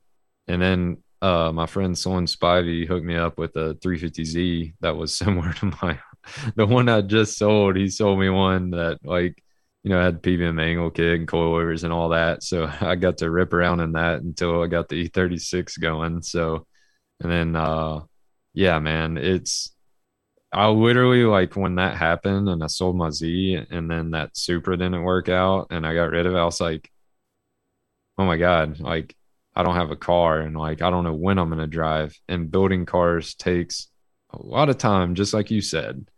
So yeah, man, it, it's it's not easy to get a car going. Like I said, just making it to the racetrack is a huge feat, to be honest. It is, and then there's a whole other of, you know, actually doing something there, because then that's also kind of discouraging as well when you're not doing so well. But I think that's why so many people are saying like, don't just jump into competition. Um, and I've heard it from so many other people, like you shouldn't be competing. Um, and I'm like, I know, I'm still gonna do it, and I still am. Like as soon as like I'm good to go, I'm still gonna compete because I do enjoy it. Um, I know that I'm not doing as well as I'd like, but that's why I got the practice car. So now the Mm. goal is to be able to afford the competition with the comp car, and then you know go drive fun events, you know, with the street car. That seems like a solid plan, and you have a plan, and you're executing it. Try, That's great. yeah, yeah. yeah. oh, you're trying. That means you're doing Yeah. it. So just keep going down that path, man. Keep hitting it. Like, why not? And uh, yeah, that, that's the best way to do it. And there, you there's arguments against everything. Like, our I was watching. Uh, I was having to clean off my computer and found old footage when I was at Nashville Super Speedway in that G35, Uh, and I was like, "Oh my god!" like, What was I what doing? was I doing? but and I just like, and I remember because I, I go to events and I see that guy and I'm like, that was me not that long ago. And um, that's why I try my best to be as welcoming as I can to people, uh, especially at my home track, Mid Pond. Uh, now more than ever, since Yeah. I'm trying Since to kind of really of it. help out. Yeah. Yeah. Now that I'm, my name is associated with it. Uh, yeah, it's, I want to be able to help those guys. And, uh, uh, another announcement, I guess that hasn't been made. Um, I don't think he'll mind me saying it. Uh, Taylor Hull picked up two cars for school cars, so we finally have someone who can really help out those people here in the southeast. Oh, nice. And uh, yeah, so that's another cool little uh, news breaker for you. But uh, yeah, so you're, I'm sure, welcome to contact Taylor. He's a super nice guy. I actually wanted um, to have him on. I just never reached out to him and actually uh, was like, "Hey, do you want to come on?" I'm sure he would, man. Like he's, I, I know he comes off as super intimidating, and I get that. but Does he? I, I uh, don't see it that way. He seems nice. Yeah, uh, in person he's pretty tall, and you know has that poker face and the beard. I don't know, like he, he can be intimidating. Um, I've pissed him off a couple times, and uh, he he never took a swing at me. So I promise you, he you can reach out to him, and uh, I'm sure he'd love to be on and uh, talk about what he's doing. So yeah, Yeah, man, know if you ever want to come to C6 Mid Pond, now, you can do what now? he's building a C6 now, isn't he? Yes, yes. The disrespect So- to Cadillac. I wonder what he's going to do Yeah. old one. He's, I believe, still running. Um, he's running a LS7 427 engine in it, and the same thing, uh, Edelbrock supercharger and all that. Um, I say it's an LS7. That's kind of what it's based off of. It has, you know, of course, heads and Yeah. block and all that. You know, it's super rowdy, but, um, yeah, man. And, and speaking of that guy, like, I owe a lot that's happened to me in the past two years to him. Uh, just with that guy works so hard. Like Yeah, he's a self-funded team, right? For the most part, he's what? he's a self-funded team for the most part. Uh, yeah. I mean, I think he's he's still pretty self funded. Um, which in the past, I guess, two or three years, I know his partners have have really stepped up a lot with him. Mhm. Um, I honestly don't know the details of yeah, exactly. Like a- a that deep in his program. Yeah, but um obviously with comp cams on the side of the car and all that, I know that they're they've stepped up big time and um it's it's very cool to see that. And he he's always pushing me um like at Like pushing the around, first- like bullying you.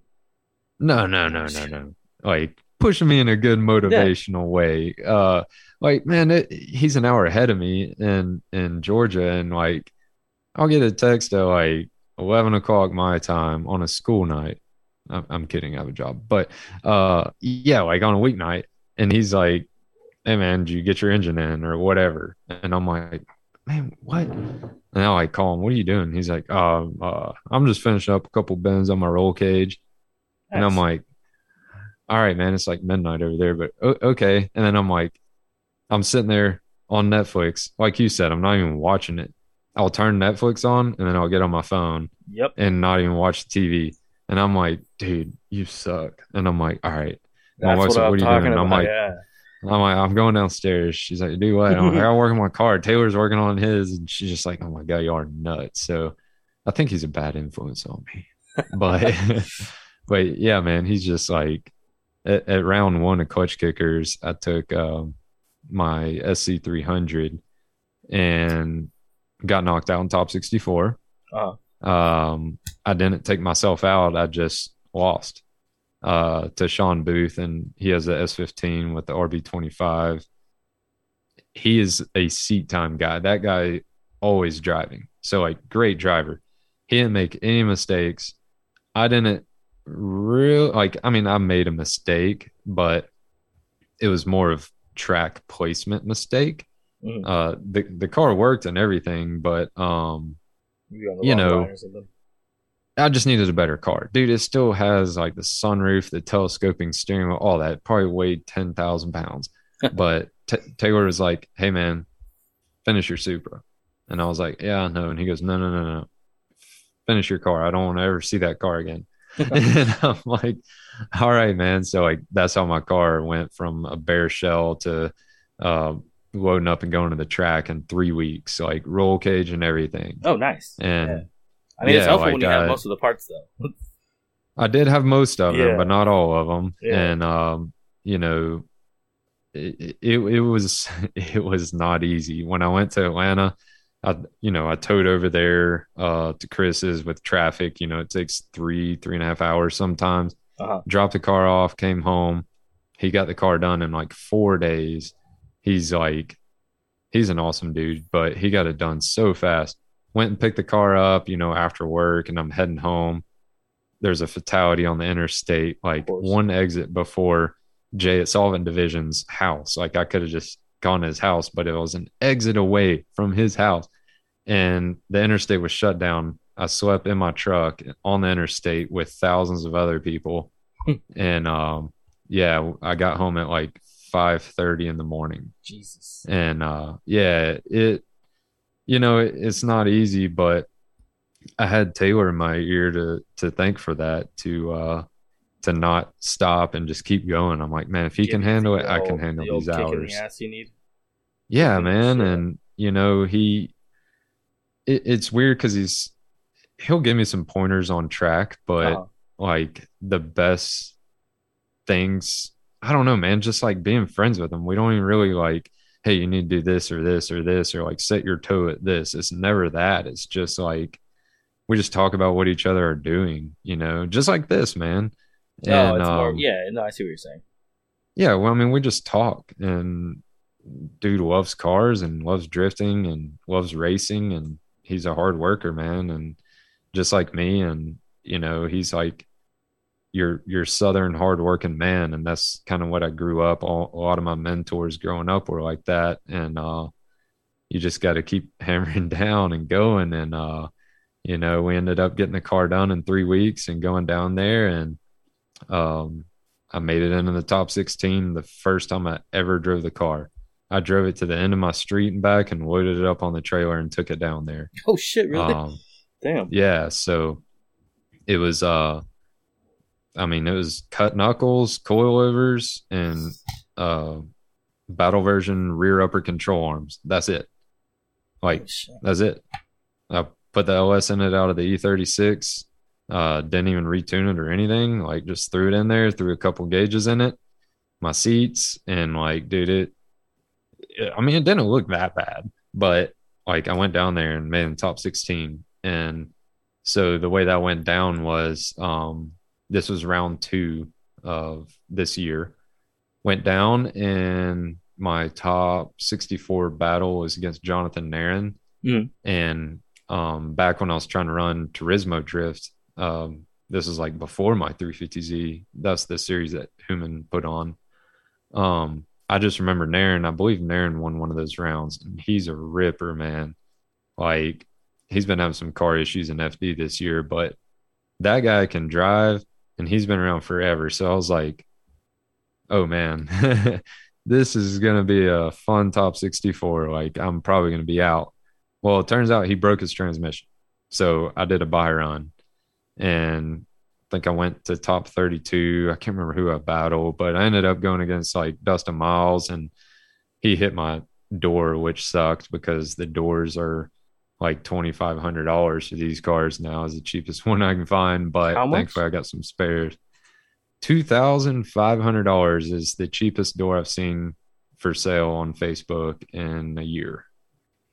Is there any But, reason uh, why you just don't learn how to fucking mold them yourself at this point? I should. Uh, I was thinking about doing door skins or something, but Yeah. thankfully I was able to fix it. It wasn't a big deal, but uh, he made a mistake and hit me, and like that caused him to stop. There's a one kink in the track that's really hard. It's a touch and go. Oh, Anyways, he made a mistake, and I moved on, and then I ended up getting taken out by um, Troy Manners, and um, it was kind of controversial. Um, I had gotten hit in turn one in outer zone one, which I felt him hit me pretty good, but he I was shallow in the zone, so he actually pushed me further into the zone where I wanted to be. So it was pretty funny. Um, but obviously I, it was fine. I kept going, and then we are in outer zone two, and the car came around on me, and like I felt a little bit of a jump. I don't know what happened. I mean, again, I'm on cut knuckles, or I was. I'm on Wisefab now, but um, yeah. So I had other crews and teams telling me that you know hey, hit you, blah, blah, blah, whatever.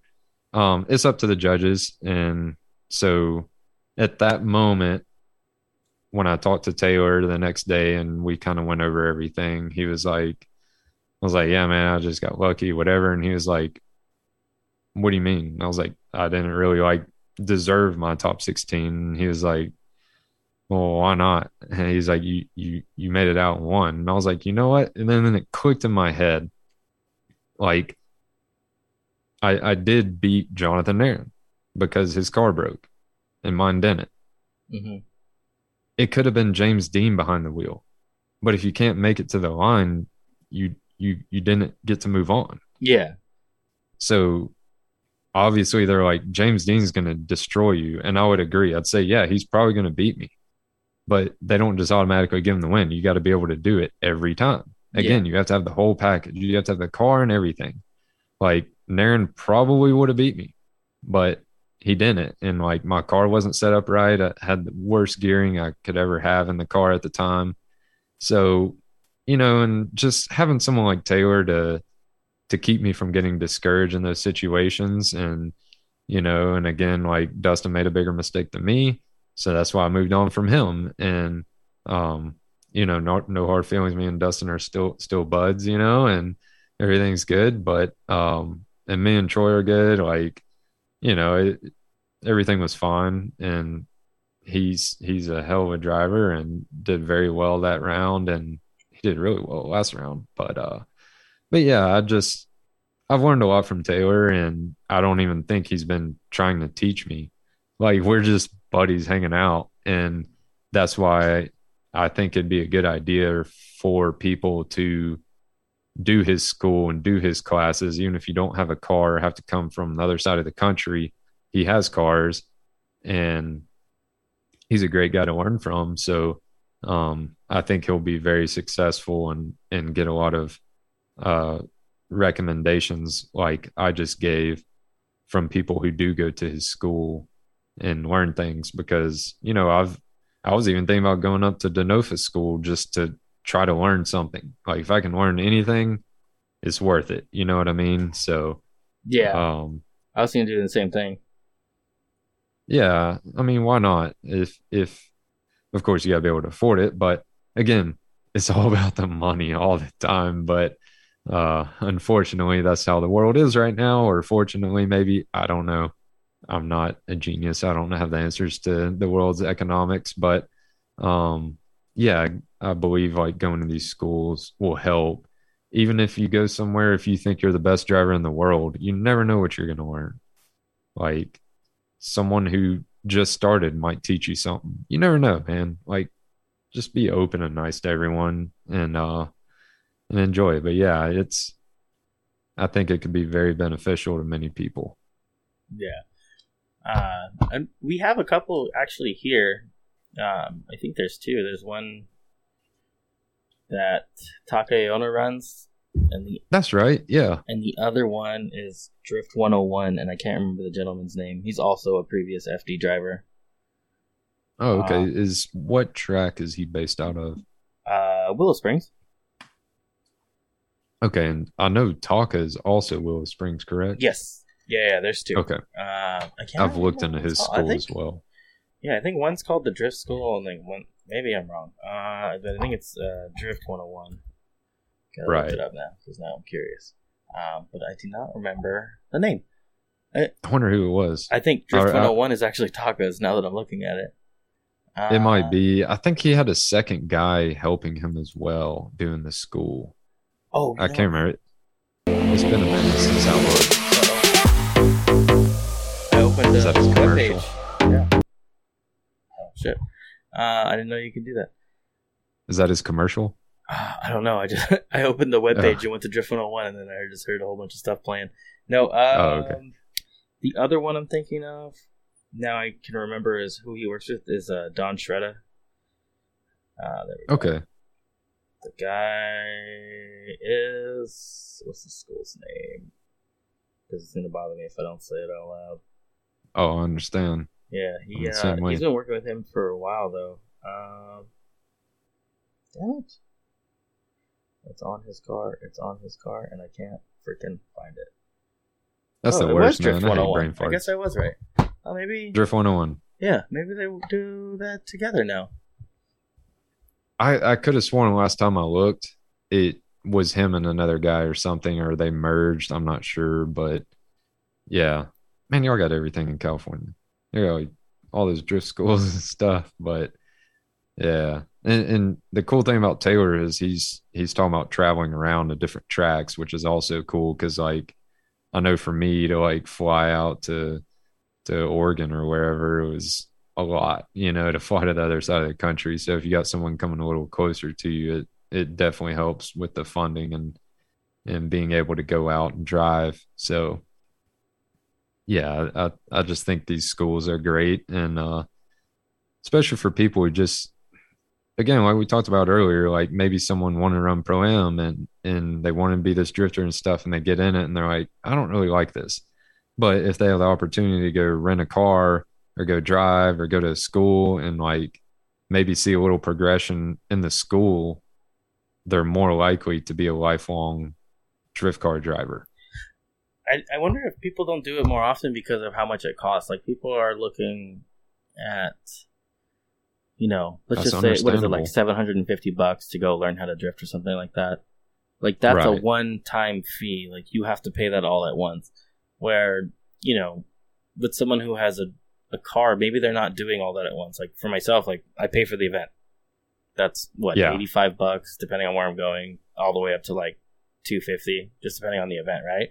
And then you also Right, right. have um, tires. Oh, let me grab four tires. There's four hundred bucks.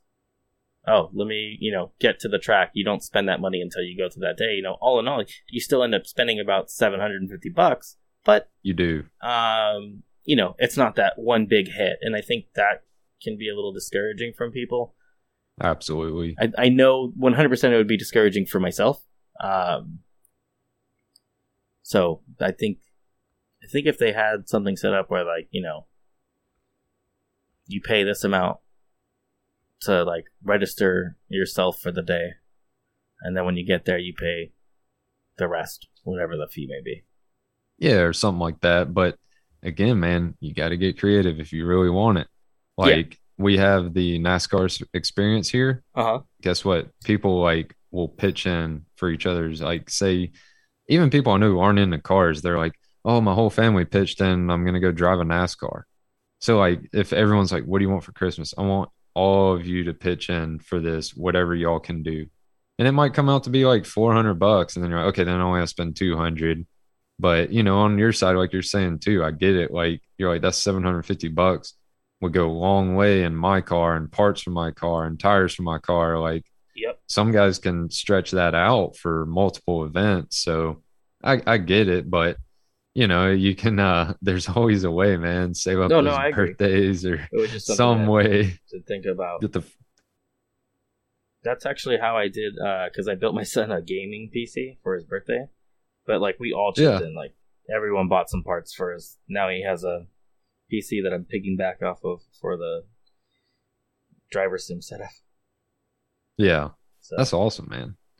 Yeah, like my nieces and nephews, they're they're like super young, but you know, we're we always get them stuff. Obviously, on the holidays, like I don't even get my sisters anything. We just go nuts. I'm buying for the kids, but uh, yeah, like if they were older and into something like whatever, like football, it's like, and it, they were in that situation, we would say, okay, let's all pitch in and get them football pads. You know, like yeah, um, that's where even if your family's not super well off or whatever, there's like- always a way. yeah, man, like you just got to find it. And if it doesn't happen, then it's just not meant to be at that moment. That doesn't mean give up, you know, just keep going for it. So, um, I You know what I will It's- say though is that having like the show like this has brought like a lot of um, opportunities. So you should also probably look into figuring out what's not out there in the drift community and try to use it to your advantage. Not saying that there wasn't another drifting podcast, there just wasn't one dedicated to like pro am drivers, and it's kind of benefited me. Oh yeah, and there's so money, many but, people. Yeah. Well, you know, like it's it's. I know I, I I'm gonna contradict myself here. It's not always about the money. Um, there's again just like some of my friends just conversations we have like go further than money would because it makes me think different yeah like one of my friends might be like hey um why don't you just part out that car instead of trying to go buy this this and this just take it off that car you could sell that shell for this much and you're going to spend twice that and more work trying to do this and i'm like okay you're right you know what i mean like yeah just I'm sure this podcast has helped you out in many ways. Um, what do they call it? Intrinsic value, mm-hmm. where it's, um, you know, not a, a monetary value, but just the people you know and like the ideas you get and the thought processes behind stuff like that. Yeah, exactly, exactly, man. So I'm sure it's helped you tremendously, and and not only that, it's cool. Like, you you do you just have one kid? Yeah, just one. They're expensive. I've heard. uh, but yeah, like you know, one day he, if he's into it, he can go back to and listen to all this and be like, ah, my dad's funny or whatever, you know, and yeah. like it's that that goes back to that. Like my mom watches like all my YouTube stuff and my friends' YouTubes, and like oh, really? I get a big kick out of that. Yeah, she's so wired in, man. Like when I started doing the cannonball stuff, she knew more about it than I did. And she's like, Who are you hanging out with? I'm like, Oh, this guy. And she's like, Oh, I know him. I watch his YouTube. And I'm like, That's oh, awesome. you know? Yeah. Oh, and like cool. she knows more about him than I do. And I'm sitting there talking to him. You know, it's it's just really cool. Um, but you never know the opportunities. And, and like I said, just just us talking, I'm like, and listening to you, I'm like, you're a cool dude who I'd get along with in person I like your car and your style and and oh, you. you. know, yeah, I, I do, man. It's cool. Like I'm in American cars, like I'm, I'm into everything. But um, yeah, like I said, if you come to MidPond, like I know, put I your wallet up, like tracks, man. So yeah, bad. like if if you can get down here, I'm I'm gonna do some things to help you out to help you you save some money. You know, like yeah. So I've even thought like, about like sh- driving my car it's just an idea, but to like make a circle around uh, the country with the car, you yes, know, sir. drifting it at different places. Not the not the comp car, my other car. Um, yeah, just kind of like flying back home. You know, and then mm, leaving the car yep. parked somewhere. So that's what I was talking about, like having those connections that I've like made through the podcast. Like I pretty much know people I want to say that I can trust, like with the car Right, right. Like within all yeah. regions of the country. Like if I can get get the car to Arizona, I have a place to go. Uh, New Mexico, mm, I don't know anybody in New Mexico, so I'll skip that one. But I know a lot of people in Texas. Uh, yeah. So that's something I've thought about doing too, because I do want to get to more tracks, and I still love drifting, even if I decide like not to compete anymore. Uh, which right. is I have not. I don't see that happening either. But something just to like on my bucket list. Yeah, dude, that's like been a dream of mine too. Like that's why I like cannonball and like I just like if you've never driven across the whole country, that everyone needs to do it at least once. How'd you get that opportunity? Dude, so again, Taylor Hull, that's how I met well, I'd known Taylor. So I think my first competition, like I guess real one was I think I battled Taylor. I can't remember, but I had met him a few times at events. He posted on Facebook, "Hey, I'm that. looking for someone who wants to like drive across the country, blah blah blah." And I'm like, "Yo, I'm in." So like, it was just me and Hunter Robinson, who's in Atlanta. He drifts a FC RX-7. Super cool dude. Uh, if you've ever watched Formula Drift Atlanta, you saw him in the pit. He's very tall. He towers over everyone. Always has a crazy sign or hat, but we were the only two dudes who like did it and um that's an extremely long story but Uh, we did it in his uh, Plymouth Duster with an LS swap and Wisefab up front and a S13 rear suspension.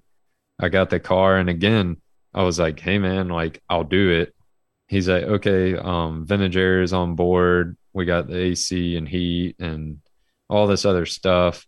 And I said, um, "Well, I can contribute because I've installed a couple of those units before um, at a hot rod shop I used to work at when I was in school. And he's like, that'd be great. So I went and met up with him, picked up the car and uh, put the vintage air in it. I ended up doing the alignment on the car. Oh, nice. And uh, yeah, and I put like carpet in it. I did all kind of stuff, roll bar padding just to make it get the car across the country and all and again that goes to to demonstrate to you like if you're willing to work you can do things like that taylor thank you taylor. I'm very thankful for what he did because he paid for most of that trip. And um i didn't spend much and i got to see the whole country. And it was like the hardest best trip of my life. Like it was crazy how cool that was. But There's you a lot- know, was there a lot involved? it it was it, there was a lot uh just with the car and you know it's uh however old 50 year old car or something i don't know. But just a lot of it it was it was wild but that community is full of amazing people as well. But uh just getting to see the country was amazing. And if you're willing to help yourself others usually see that. And if you reach out and uh you know you never know who may kind of help you get places that you want to go. And you know like if you came here you don't know anyone in new mexico but um you know i know a couple people there who are really awesome dudes you might hang out with them and before you know it you're like oh man this guy are friends oh wait he was in new mexico like he's got a shop or he's got this you know yeah. so, like, just think about if you stick with your podcast and your cars, even if you change cars, as long as you're driving. Like, No. I want to ask you, like, where do you see yourself, Gerald, in five years? Like, Uh, where do you see yourself? Actually, where do you see yourself in 10 years? Yeah. And just with drifting. Uh, I'd pro- I'd like to be at the pro level by then. Um, self funded because I don't want to deal with the whole sponsorship stuff. Um, which is kind of like why I, I have do so many things like between work, and then I have like my side business, which is like a suspension company. I don't know how far that's gonna go. That could take off, or it could do what it's doing now, and where I sell a part or two a month. You know what I mean? Um, But then again, I'm also not really advertising or pushing it. Um, all of my business is like word of mouth, so that can get better. But you know, drifting, I, I definitely like to be at the pro level, self-funded, or you know, small team. I'm not looking to have. I'm definitely not looking to be like a Chris Forsberg or um, a Vaughn Gittin Jr. Um, I mean, that does come with this with its own issues, like you know, the likelihood of you, you know, being a championship winner. Because you know, not only do I want, I do want to do FD, I want to like do well in FD, and, and yeah, I think the goal is to get a championship in FD. Um, but you know, I also don't want the corporate stuff like behind it. Well, I don't think is I don't know. I don't know your whole situation and your experiences, but I don't think it's all bad. I do know that, you know, some people have had bad experiences with that, but you know, Oh, you well, saying that what like you make of it. Yeah, yeah, exactly. I But just don't want to have to like bow to anybody for anything. Like I'd rather just be like, nope, um, I'm just gonna do what I want to do because that's how I am Right. now, and I'd rather just keep it that way. well, and there's ways of making that work. And Yeah. like when you say this, like you sound confident, like, hey, I'm I want to be in pro one. I think I can do that. Yeah, And if you have a plan like you do, and especially with your suspension company, I mean, most of these aftermarket parts companies do well.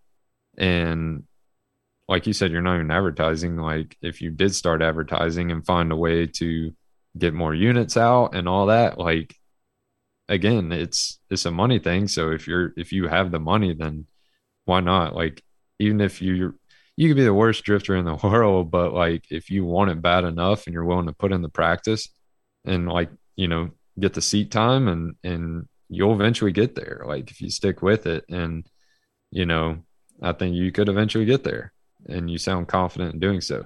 You don't sound confident in beating uh Vaughn or Chris, but uh why not make that a goal, you know?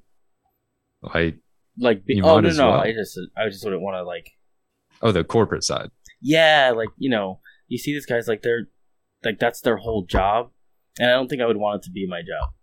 That makes sense. Like I enjoy, No, like I like having a day job, and like this is I what I, see what you're fun. saying. Yeah, Right. Yeah, no, I, I totally see what you're saying now. Uh so yeah, I mean, dude, you you sound confident and like once you tell yourself that you can do it, then chances are you're gonna do it. Like you might be like, uh, I need to like I could take the seat time car out tomorrow, but I need to put these new knuckles on it. But I don't feel like it. But then like one of your buddies is like, Hey man, put the knuckles on. You're like, Man, uh my back hurts. And they're like, okay, well, you want to drive tomorrow? And you're like, yeah, I want to drive. Okay, I'm gonna go do this. Like little things like that add up when you you put in the work and and not only that, just have a plan yeah, and make your parts and make great stuff that works great and keeps people happy and I mean, you think about it, most businesses are solving people's problems. So if you have a part that is solving their problem or you know, like, hey, my car doesn't have enough angle. I need a better knuckle, but no one makes them for this Cadillac and you make them, they're going to go to you. And you're creating in a, a market as well, which thanks to the internet, I've seen many people prosper from creating their own market. yeah. Because how many people look at a CTSV as a drift car? Not really anybody. There's about six of us apparently, so Yeah. So there you go. But Yeah. if if I like just an example, got on Part Shop Max website and I saw they made a full front and rear angle kit for a CTSV, I'd be like, huh, I might drift one of those because those are cool and like Yeah, I can take my wife out on a date. Yeah, it's got back seats. I'm like, okay.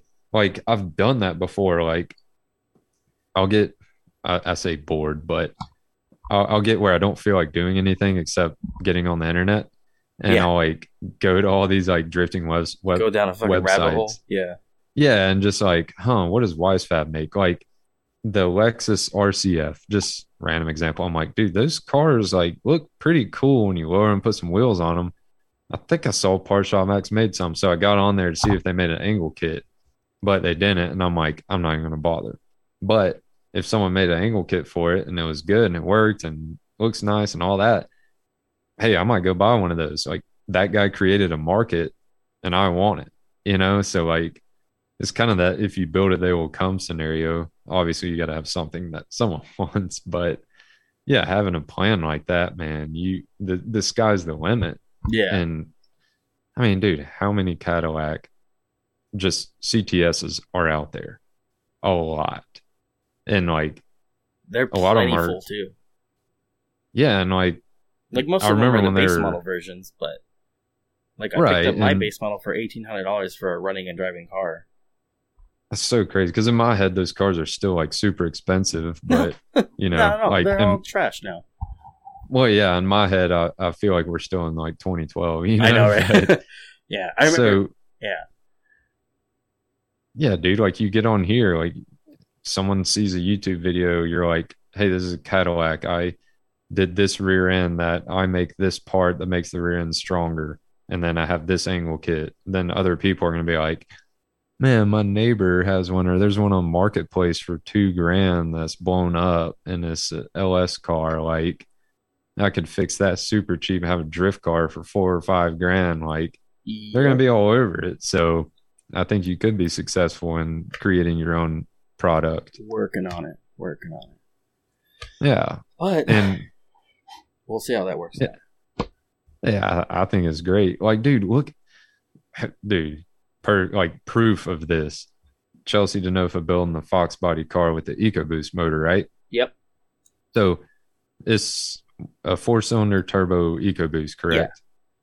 Yeah. All right. So I watched, I think, one of his videos on that car. So no one's swapping that engine in anything, but now he is. and everyone's like watching, and then they're like, "Oh, I can't remember who, but someone's making the ECU for it." So it's like, and he even says like, "There's not really a way to put this in another car unless we get a standalone or to where it's worth it." Well, now someone makes a standalone. Now people want this engine, right? Yep. Because I mean, dude, that's like the it's an SR20 that's not 30 years old, and you can go buy it from probably LKQ for less than a grand. If you blow it up, you just buy another one. And they're But, like, plentiful. There you go. Like, oh, they make an ECU for it. How many people are going to go buy that ECU and swap that motor into a Fox body and a S13 and anything? yeah, I there's mean, one if guy I was that a I know Ford with, guy, with an S14. He's got it. He's got that uh, swap in there. no way. Yeah. Uh, I mean, there, there you go. Yeah, Hectics. Uh, he's he works with uh Ryan Litteral. Oh, okay. Yeah, he uh, Um, he's got one. It's pretty sick, actually. Is it like a drift car? Yeah, Rad. I mean, Is he, blew it up, but he's got one. Well, he's an early adapter innovator. Stuff like that's going to happen. Oh, happen. for sure. He's got like a T56 with the dog with the dog ears in it too. No way. On the Ford motor? Yeah. Oh yeah, well yeah, Ford uh, the Cobra T fifty six. I always forget that. yeah, his is. I'll have to send you his stuff. It's it's his is pretty. Yeah, I want to see that. That sounds pretty rad. Like I like the K series engines going in these cars. TF Works doing that. You know, uh, I, I like seeing different stuff.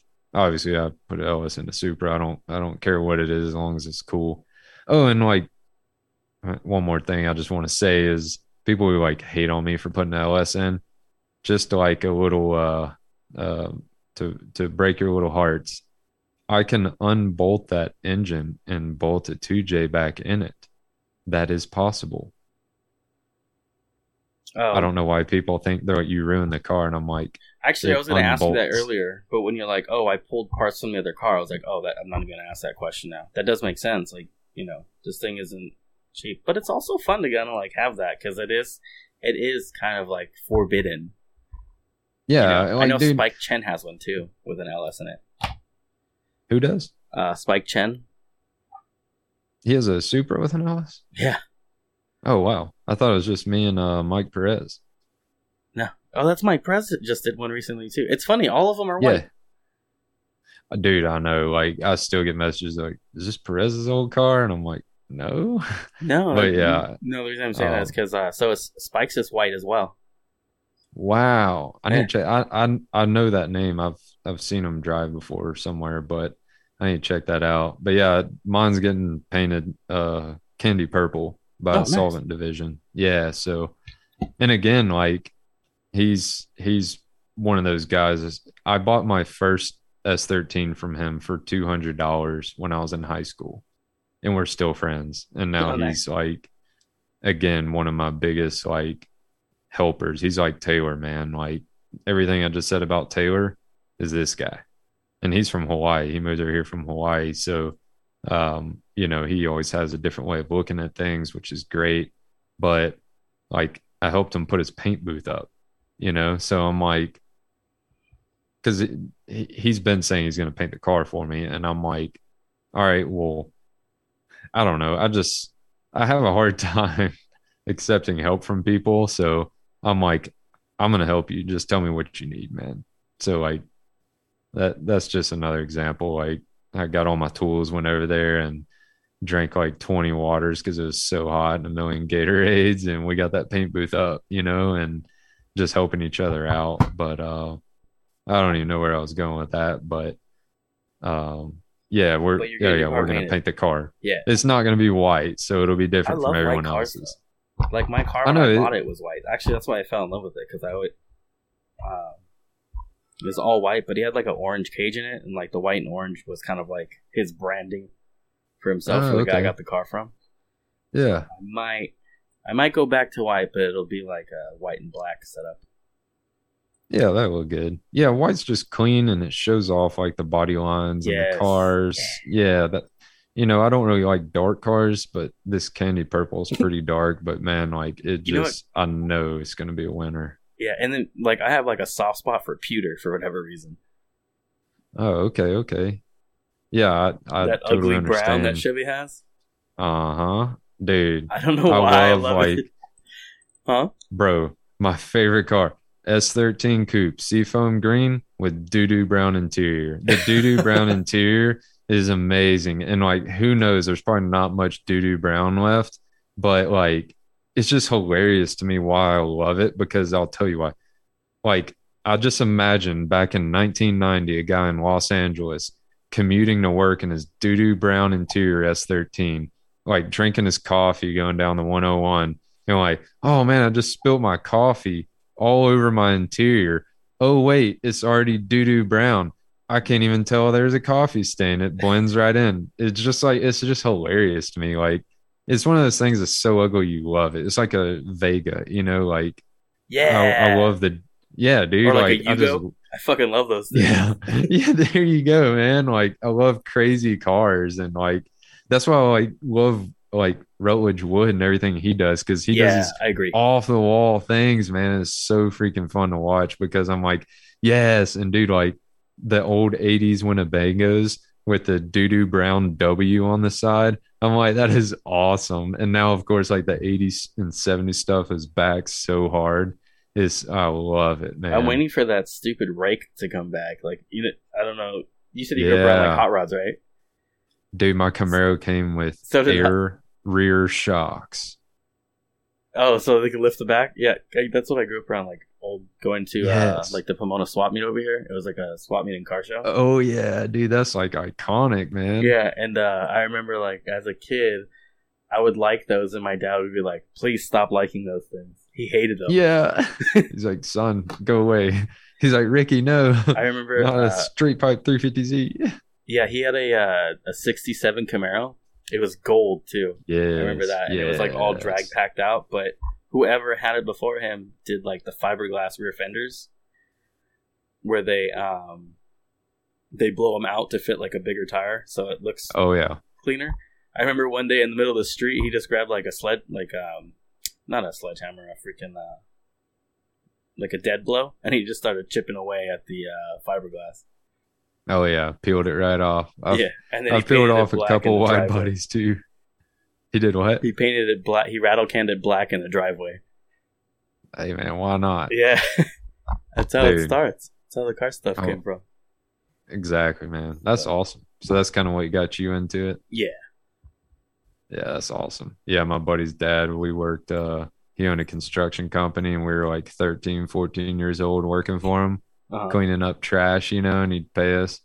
And uh he had like a, a burgundy 67 Chevelle. And I was like, man, that thing's beautiful. He has a bunch of awesome cars and uh he'd carry us around the super Chevy shows. So yeah, man, I would I would learn a lot from that and from him. And I just that's that took me off to another level just traveling around to those shows in Memphis and Commerce, Georgia um, in Montgomery, Alabama. So, yeah, it sounds like we kind of have similar uh, upbringings, to say the least. Yeah, for sure. But unfortunately, sir, I have to end it because I have to be at work in 50 minutes. I got some night work that I got scheduled. So Oh wow, man! Well, props to you for doing the graveyard shift. I know that's tough, but oh, uh, it's not. It's just they're like we can only be inside of Costco not during business hours, and they're opening every day of the week. oh well, that makes sense. Yeah. But uh, So man, I, I appreciate you having me hey, on. man, this is uh, you this is on. Great. yeah anytime you need me uh to come back on i'd love to and uh again if you're ever wanting to come down this way i'll uh do everything we can to to help save you a few bucks to get you down so just keep in touch with me sir For sure, man. You have a good night, man. all right thanks you All right, too bye. bye